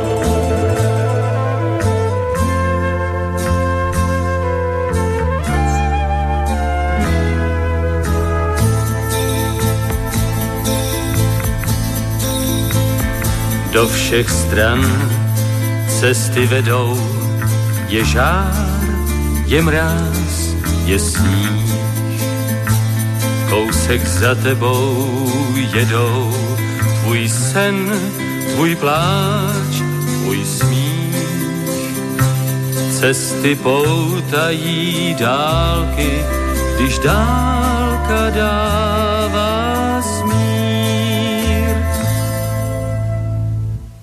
vedou bitvy i války a mírem krášlí mír.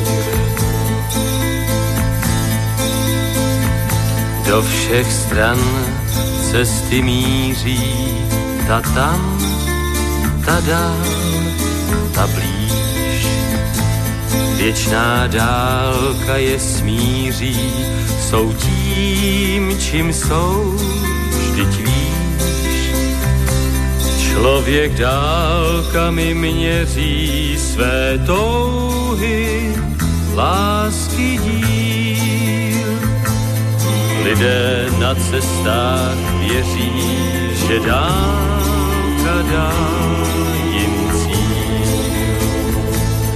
Cesty vedou tě stepí i výškou hor a skal. Lidé nejdou jak slepí a tím jdou stále dál. Jaroslav Štefec uh vojenský alebo obraný analytik a mediálny analytik Petr Žantovský, publicista, vysokoškolský pedagóg. To sú hostia dnešnej relácie e, Dualog. V podstate pravidelný. Petr určite, pán Štefec uh, si túto rolu pomaličky, ale iste osvojuje. My sa dnes bavíme o žalobe, ktorú dali na prezidenta Miloša Zemana jeho kritici, ktorí mu vyčítajú sústavné porušovanie sústavné porušovanie ústavy Hovoril som o 8 bodoch, samozrejme už pri pohľade na čas je jasné, že sa k ním všetkým nemáme šancu dostať. Niečo už zaznelo, zaznela kauza Stanek, ktorý mu, ktorú mu okrem iného vyčítajú ako teraz tu najaktuálnejšiu. Dáme teraz bokom, nebudeme sa už k tejto kauze ďalej uh, dostávať. Dáme teraz bokom, či má prezident právo to nejakým spôsobom zdržiavať, pokiaľ má pocit, že ten premiér, uh, ten minister bol odvolaný nejak e, nezaslúžene, alebo má naplniť literu zákona bez ohľadu na to, e, či bol zaslúžene alebo nezaslúžene. Dáme to teraz mimo, pretože e, potreboval by som sa dostať ešte minimálne aspoň k jednej veci dôležité a to je justícia. Totižto tí, ktorí vlastne túto žalobu proti prezidentovi dali, hovoria o, o tom, že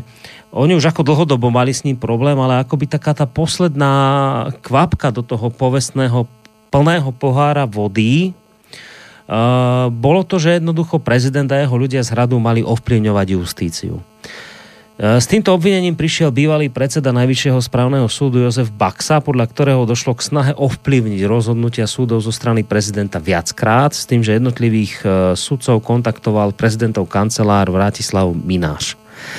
Baxa tvrdí, že kancelár Mináš sa na neho obrácal konkrétne o veci plzenskej teplárenskej, z toho dopisu je jasné, citujem, že prezident by uvítal rozhodnutie určitého druhu. Skrátka som z dopisu pochopil, aké rozhodnutie hrad očakáva.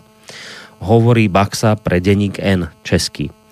Podľa Baxu taktiež e, prezidentovi veľmi záležalo na tom, ako rozhodne Najvyšší správny súd vo veci nemenovania troch profesorov, Prezident údajne začal Baxovi vyčítať rôzne súdne verdikty z minulosti v už uzavretých prípadoch. V zápetí, citujem, mi začal prednášať zoznam mojich tzv. hriechov, to znamená konkrétne rozhodnutia súdu, ktoré sa mu nepáčili. Keď na to ex-predseda súdu reagoval s tým, že sú súdy nezávislé, tak mu mala hlava štátu povedať, ale vy ste šéf, vy to máte zariadiť. Podobné zasahovanie sa podľa uh, respektu konali zo strany kancelára Minářa aj pri iných prípadoch s ústavným sudcom Vojtechom Šimičkom napríklad mal preberať služobný zákon, ktorý prezident kritizoval a prípad lesnej správy Lány. kancelár Vratislav Mináš mal na prvnej schôdzke naznačiť, aké rozhodnutie by sa pánovi prezidentovi vo veci služobného zákona páčilo. Hovoril Šimečka pre tento týždenník. Kancelár sa údajne snažil aj kontaktovať taktiež ústavného sudcu Jana Filipa v záležitosti zákona o strete záujmov, tzv. Lex Babiš. Minárš e, minulý rok podľa týždenníka volal taktiež predsedovi Mestského súdu v Prahe Liborovi Vávrovi, aby sa ho spýtal na rozhodnutie o vydaní údajného ruského hekera Evgenia Nikulina do Spojených štátov. E, toto sú také veci, kde teda podľa kritikov došlo jednoznačne k e, nejakému ovplyvňovaniu. Jedni teda v tom vidia jednoznačnú snahu ovplyvňovať rozhodnutia súdu, iný ako napríklad kancelár, samotný kancelár Mináš hovorí o tom, že na, na tieto schôdzky chodil s vedomím prezidenta Miloša Zemana a vysvetľoval na nich stanoviská a postoje hlavy štátu. Pri výkone funkcie citujem, hovorím so sudcami, politikmi, ministrami, riaditeľmi štátnych aj privátnych firiem alebo inštitúcií. S vedomím pána prezidenta dotyčných ľudí zoznamujem e, s jeho stanoviskami, postojmi, postupmi v danej veci, takže toto robil teraz, ničoho zlého sa nedopúšťal, len ich oboznamoval s postojmi pána prezidenta. Eh, prezidentov hovorca Jiří Ovčáček eh, dodáva k tomu, že tak, ako mal právo bývalý predseda Najvyššieho správneho súdu pán Baxa oboznamovať prezidenta so svojím názorom, takisto právo má, takéto isté právo má aj prezident najavo svoj názor. Eh, no a Baxa, ešte aby som nezabudol dodať, hovorí o tom, že mal mu prezident neformálne ponúknuť to, že pokiaľ mu vyhovia rozhodne tak, ako si prezident, respektíve hrad Praje, tak e, sa bude môcť stať predsedom ústavného súdu. No, e, vy v tom, a teraz nám Petrovi a potom pán Štefec, vy v tom nevidíte jednoznačné ovplyvňovanie rozhodnutia súdov? No, tak já jsem uh, u žádného z těch jednání nebyl. Samozřejmě znám aktéry uh, ze strany hradu, tedy pana Menáře, pana Ovčáčka, neznám ty ostatní pány Baxu a Šemíčka a spol. Neumím posoudit, do jaké míry kdo z nich více či méně fabuluje. Já bych si dovolil do věci vnesti, jaké moje zvyklost. Dělám to i ve škole a píšu tím způsobem i knihy. Já se zabývám moderní historií české žurnalistiky a vztahu k politice. A mě vždycky zajímá, když někdo, a zajímalo mě to, když byl prezidentem Klaus, a zajímá mě to i teď, když je prezidentem Zeman, tak se snažím srovnávat určité situace se situacemi, kdy byl prezidentem například Václav Havel. A já si ne, nevybavím jediný případ, že by nějaká česká média, protože to všechno, Boris, co ty si četl, to byly mediální výstupy. Nic jiného, to byly mediální výstupy shrnuté nějakým senátním úředníkem, který to pak předal tomu spolku těch, tuším, 47 senátorů, kteří se pod to podepsali to byly mediální výstupy. Tam nebyl žádný, žádný opravdový důkazní materiál, který by, který by posloužil nějakému e, činění v tomto smyslu. To byly mediální výkřiky. A já se nevzpomínám, že by jediný mediální výkřik e, z doby, kdy e, na hradě panovali lidé jako Tigrit, Medek, Eh, ten eh, eh, Žentovský Michal nebo, nebo pan, pan Špaček nebo další, další eh, protagonisté Havlovy éry, ať už v rolích kancelářů, tiskových mluvčích a jiných takových podobných funkcionářů. Já si nevzpomínám, že by někdo někdy v jakýchkoliv médiích vyndal jakékoliv jednání kohokoliv z těchto lidí s kýmkoliv. A přitom těm jednáním samozřejmě docházelo, musel nutně a je to správně. To prostě tak, je, to nejde jinak. Jako, já nevím, jestli si někdo, jak mluví pan Štefec o profesionalitě, já to podepisuju všema deseti prstama, e, jestli si někdo představí, že, amatér, že politika je amatérská činnost a že Greta Thunbergová prostě jako Eh, odloží, odloží logitku eh, s Aspergovým syndromem a, a jako stane se nositelkou Nobelovy ceny a hrdinkou světa eh, a že takhle to je a takhle to má být a že takhle to bude v české politice, tak jako to je špatně. Jako, jako prezidentská kancelář, prezidentský úřad je nejvyšší nejvyšší státní úřad v republice, tento nejvyšší státní úřad v republice se zajímá o všechny podstatné věci, ať už se týkají ekonomiky, práva, spravedlnosti, nevím čeho, na co si vzpomenu, vzdělávání a tak dále a tak dále. A, a můžeme mít na to různé názory. Může se nám líbit, že pan prezident Zeman nechtěl dát profesoru panu Kutnovi jenom za to, že Eh, vykřikovala na Václavském náměstí, že je, katol, že je katolická bůzna a to, že tedy by měl být to hlavní, proč by měl být profesorem České akademické půdy. Eh, no, eh, já se mu nedivím, ale je to můj občanský názor a on má právo na to svůj prezidentský názor. Stejně tak má právo se on nebo jim delegovaní lidé sejít s nějakými lidmi a o něčem jednat. Je dobře, když se dozvíme, o čem jednají a s jakým výsledkem. Za pana prezidenta Havla jsme se nikdy nedozvěděli, o čem jednali a s jakým výsledkem. A to já považuji za horší. Takže sorry, ale pro mě je tahle ta záležitost v podstatě bagatelní. Mm, dobré, otázka ešte rýchlo aj tá istá na pána Števca, jeho názor na toto, pochybenia v justícii, ovplyvňovanie justícii. a potom ešte stihneme jednu vec, ktorú som si nechal, dúfam, že na záver. Tak nech sa páči, pán Štefec. Já to v podstatě zúžím. Nenávidím Petra Žantovského, protože mi zebral odpověď v podstatě. Jo. Dobre. Takže Dobre, ano, však, je to přesně o tom, že prezident je povinen se zajímat o věci veřejné a je povinen se ptát, proč se dané věci dějí, protože on není podepisovatel, není to prezident podepisovatel, ale je to člověk, který je z pozice ústavy vlastně jedním z nejvyšších státních činitelů vůbec. A samozřejmě je povinen se starat o to, aby ten stát eh, z titulu dobrého hospodáře, který navíc stojí v mnoha ohledech nad zákony, aby ten stát skutečně fungoval dobře, proto stojí nad těmi zákony.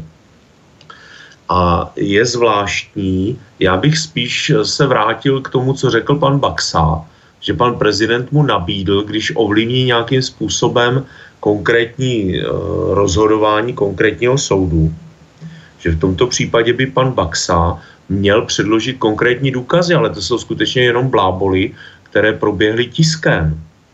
Pan Baxa vyjádřil nějaký svůj vlastní názor, aniž by samozřejmě to bylo nějakým způsobem objektivně konfrontováno s tím, co se skutečně stalo, aniž by bylo po panu Baxovi jako po vysokém eh, relativně představiteli eh, této sféry požadováno, aby předložil konkrétní důkaz a je to v rovině jeho osobních dojmů. Takže já to nebudu prodlužovat, aby jsme skutečně se dostali k těm dalším, k té další otázce ještě. Ano, nenávidím Petra Žantovského. No teda. Dobre, tak v rýchlosti ešte posledná vec. Tých, eh, to už je jasné, že to nemáme šancu všetko spomenúť, ale aspoň jednu. Uh, Zemanovi je tiež vyčítané, kde mal sa teda do, dopustiť nejakého porušenia ústavy, je odklon od oficiálnej zahraničnej politiky. Uh, prezident sa nedrží oficiálnej zahraničnej politiky podľa predkladateľov tejto žaloby. Predpokladať sa dá teda, že inými slovami ide o to, že je podľa kritikov dosť proruský a pročínsky. No a tento zvúčik som si nechal pre vás na záver, lebo ja som vám dnes natrafil na rozhovor Evy, či Emy Smetany. To je také, také dievčina z DVTV, vašej televízie. Ona sa vám zhovárala s dátovým analytikom a zakladateľom spoločnosti Semantic Vision s Františkom Vráblom a bol by som veľmi rád, aby ste si ešte, hoci sme už teda v závere relácie, aby ste si tento dvojminútový zvuk vypočuli a niečo mi na to povedali. Tak poďme si to vypočuť. Uh, pán František Vrábel a Ema Smetana z televízie DVTV. Pracuje český prezident ve prospěch ruské dezinformační kampaně? Já si myslím, že určitě pracuje v tom směru, eh, kterým by si Rusové přáli. Jaké máte důkazy, protože je klíčovou postavou mm, ruské dezinformační kampaně v České republice, což jste opakovaně řekl v rozhovorech? Je to ze dvou důvodů. Ten první důvod je ten, že, eh, že vlastně je tím hlavním tlampačem těch ruských narrativů nebo narrativů těch příběhů, které ruská propaganda a dezinformační kampaně používají. Napadají vás konkrétní příklady? Jako například, že jsou fašisté na Ukrajině, nebo že Novičok se trápil v České republice, jestli dovolíte tyto dva příklady. A ten druhý důvod je ten, že z titulu funkce, prezidentské funkce, mu spousta lidí věří, respektive věří mu přes eh, polovina občanů. Takže to je ten klíčový muž, eh, který tady, eh, kterého tady Rusové mají. Tím samozřejmě nechci říct, že za to pan prezident ber nějaký žolt nebo podobně. Ale faktem je ten, že, že pracuje v jejich zájmu. Takže mi tady říkáte, že Česká republika je za prvé v informační válce a že za druhé první nejvyšší ústavní činitel České republiky je na opačné straně než země, která ho zvolila? Tak začala jste z Ostra, tak bohužel tomu tak je. Proč to dělá? Tak uh, do jeho hlavy nevidím. Já si myslím, že to hodně souvisí s jeho, s jeho osobností, která je dána tím, že chce být všemi obdivován a uh, když se mu nedostává toho obdivu, Eh, u těch západních politiků nebo na západě, tak eh, se snaží vydobít eh, tu pozornost tím způsobem, že tlumočí ty názory proti strany Ruska, případně Číny a tím se dostává do světových médií a a ta věc mu nepochybně nechotí. Jinými slovy, šíří dezinformace s vědomím, že jsou to dezinformace? Dělá to vědomě? Já si myslím, že to bude tak nějak půl na půl. To znamená, že z poloviny šíří věci, kterým skutečně věří? Mm-hmm. Jak se to měří, že je to půl na půl? Eh, tak to je můj odhad. Eh, je to dáno tím, že samozřejmě ty ruské a ty čínské propagandistické kampaně a dezinformace tak jsou velice propracované a oni se dostávají do toho podvědomí toho člověka, aniž by on o tom eh, sám eh, věděl. No, takže prezident Zeman, kľúčová postava ruské dezinformačnej scény v České republike. Sme v závere, závere relácie. Toto je konec koncov vyčítané ako jeden z eh, prečo bola táto žaloba na neho podaná. Pán Štefec, čo si myslíte o tom, čo ste v tejto chvíli počuli? Asi takhle. Já to nemůžu vyjádřit. Z jednoho prostého důvodu jsem, byl jsem vychován k tomu, abych se vyjadřoval vlastně, abych se vyvaroval některých slov v tom, co ve svém vyjadřování. Moji rodiče mě vychovali poměrně velmi, teda takhle velmi slušně, nikdy přede mnou nemluvili neslušně a vždycky se vyjadřovali velice decentně. Já myslím, že to je takhle, kdybych se k tomu měl skutečně nějak vyjádřit,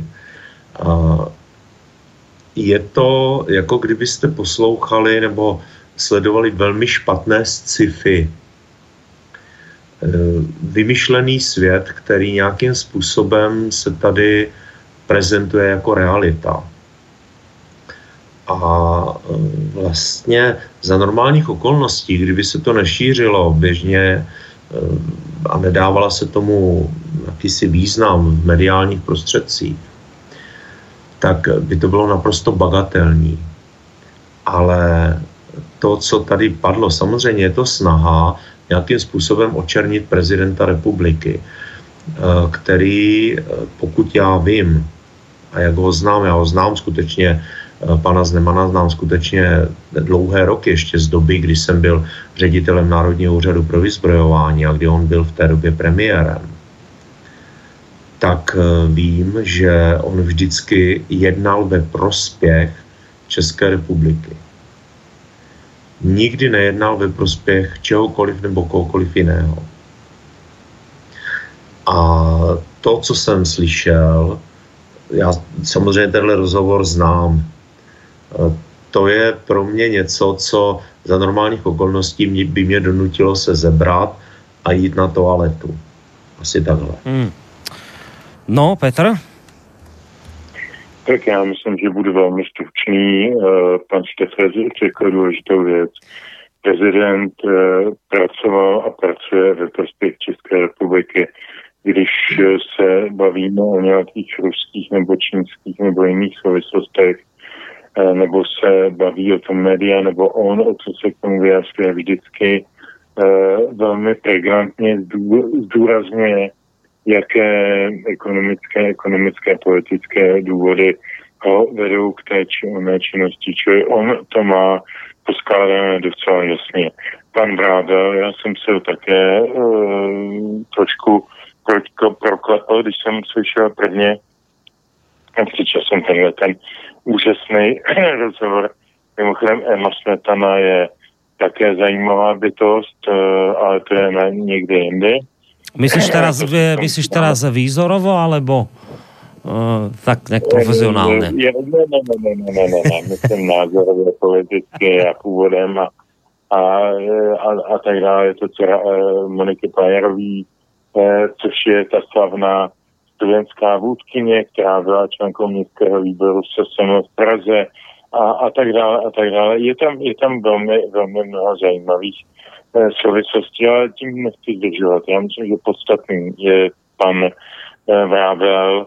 Eh, on zastupuje společnost, která a to podtrhuji a i třikrát. A v souvislosti s tím, co říkal pan Štefec, těch zájmek České republiky, tato společnost pracuje podle jeho slov, podle jeho slov, zdůraznuju, eh, na objednávku britských a amerických vládních zdrojů. Mm. To je společnost, která pracuje pro americkou vládu. Tečka. Čili o čem se bavíme dál? Dobre. Ja už tomu len dodám, hádam sa to ešte môže, že Ema Smetana je pekné dievča, to je všetko, čo som tým chcel povedať. To pozadie, našťastie... Ale ty máš. Dobre, no tak, e, ale ty si ovplyvnený tým, čo vidíš za jej pozadím. Ja vychádzam len z toho, čo vidím. No. Tá aspoň podľa mňa, ale nepokračujme v tomto rozhovore, lebo neviem, či sme v tejto chvíli úplne rodovo vyvážení a či sa toto ešte môže, tak to radšej stopnime. Nakoniec tak, tak, a ešte áno, tak je dobre. U vás Čech, v Českej republike ešte sa môže. No neviem, ako sme my na tom Slovensku, teraz už, či ešte môžeme, či už nie ale stopneme to radšej, lebo tak či onak už sme na konci relácie, takže mne neostáva iné len sa vám obom veľmi pekne poďakovať e, za účasť dnešnej relácie, aj za to, že ste e, nejakým spôsobom e, prijali tú moju neplánovanú hru, že sme sem zatiahli aj trošku iné témy, ako sme mali. Nakoniec Petr povedal, že všetko so všetkým súvisí takže také veľké, taký nejaký veľký prešlap to hádam nebol, takže ďakujem vám obom veľmi pekne, majte sa do počutia. Petr Žantovský, mediálny analytik, vysokoškolský pedagóg a publicista. Do počutia. Já se e, moc těším na další setkání s našimi posluchači, s tebou Boris, s panem Števcem. A ještě než se úplně rozloučím, tak řeknu, že nakonec bych doporučil dát písničku, kterou mám neobyčejně rád od Vlády Matušky i od jiných interpretů. Je to skotská lidová Lomond a pokud někdo byl na Lomond, tak eh, pochopí, proč ji mám rád a proč je, proč je takovým eh, takovou oázou klidu. Po všem tom neklidu, který jsme si tady teď jako naservírovali, tak si myslím, že nakonec bude znít moc pěkně. Dobrou noc. Dobrou noc. No a pánom, s ktorým sa tiež eh, na záver rozlučíme, ktorý dnes mal druhýkrát s nami skúsenosť a bude ho mať aj do budúcna, vždy vtedy, ako som hovoril, keď Stano Novotný nebude môcť, tak tým pánom je Jaroslav Štefec, eh, ktorý je odborníkom a analytikom, pokiaľ ide o rôzne zbrojné, vojenské a obrané záležitosti. Tak pekný zvyšok večera samozrejme prajem aj vám. Majte sa pekne do počutia. Pěkný zbytek večera i vám, i vašim posluchačům samozřejmě. Já moc děkuji za to, že jsem mohl být uh, účastníkem této debaty, aktivním účastníkem samozřejmě. Uh, a těším se na příští setkání a doufám, že nebudu pouze sedět na náhradnické lavičce.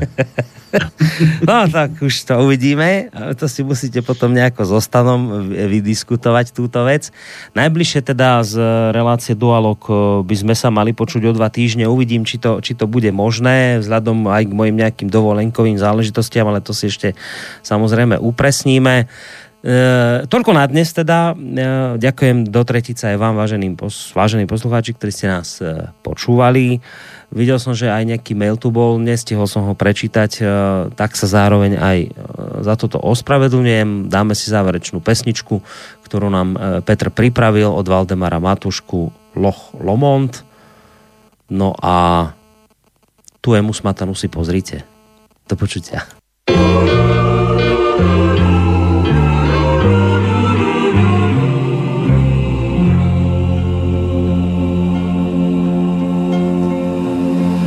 Ten kraj už je blízko a já cestu znám.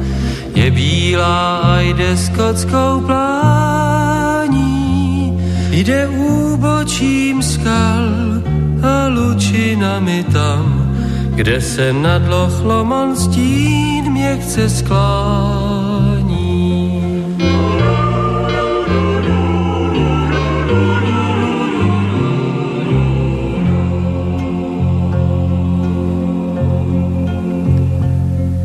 Ten kout a ty louky a skály mám rád. Tu stráň, co se v zálivu koupá. Má láska, má láska se na mě bude smát. Tam, kde nad Lochlomon závoj mlh stoupá.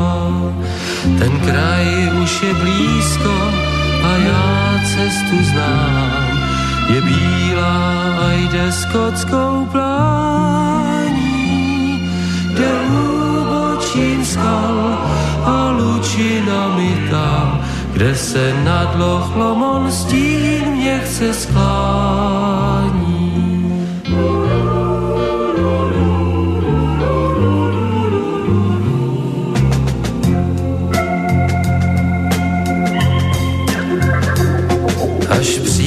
Ten čas, vítr z hor začne vát a v té chvíli kvést bude tráva. Má láska, má láska, z ní lůžko bude stlát, tam, kde sáblo chomot v rákosí spává. Ten kraj už je blízko a já cestu znám, je bílá a jde skotskou plání, skal a lučinami tam, kde se nad lochlomom stín je přeskal.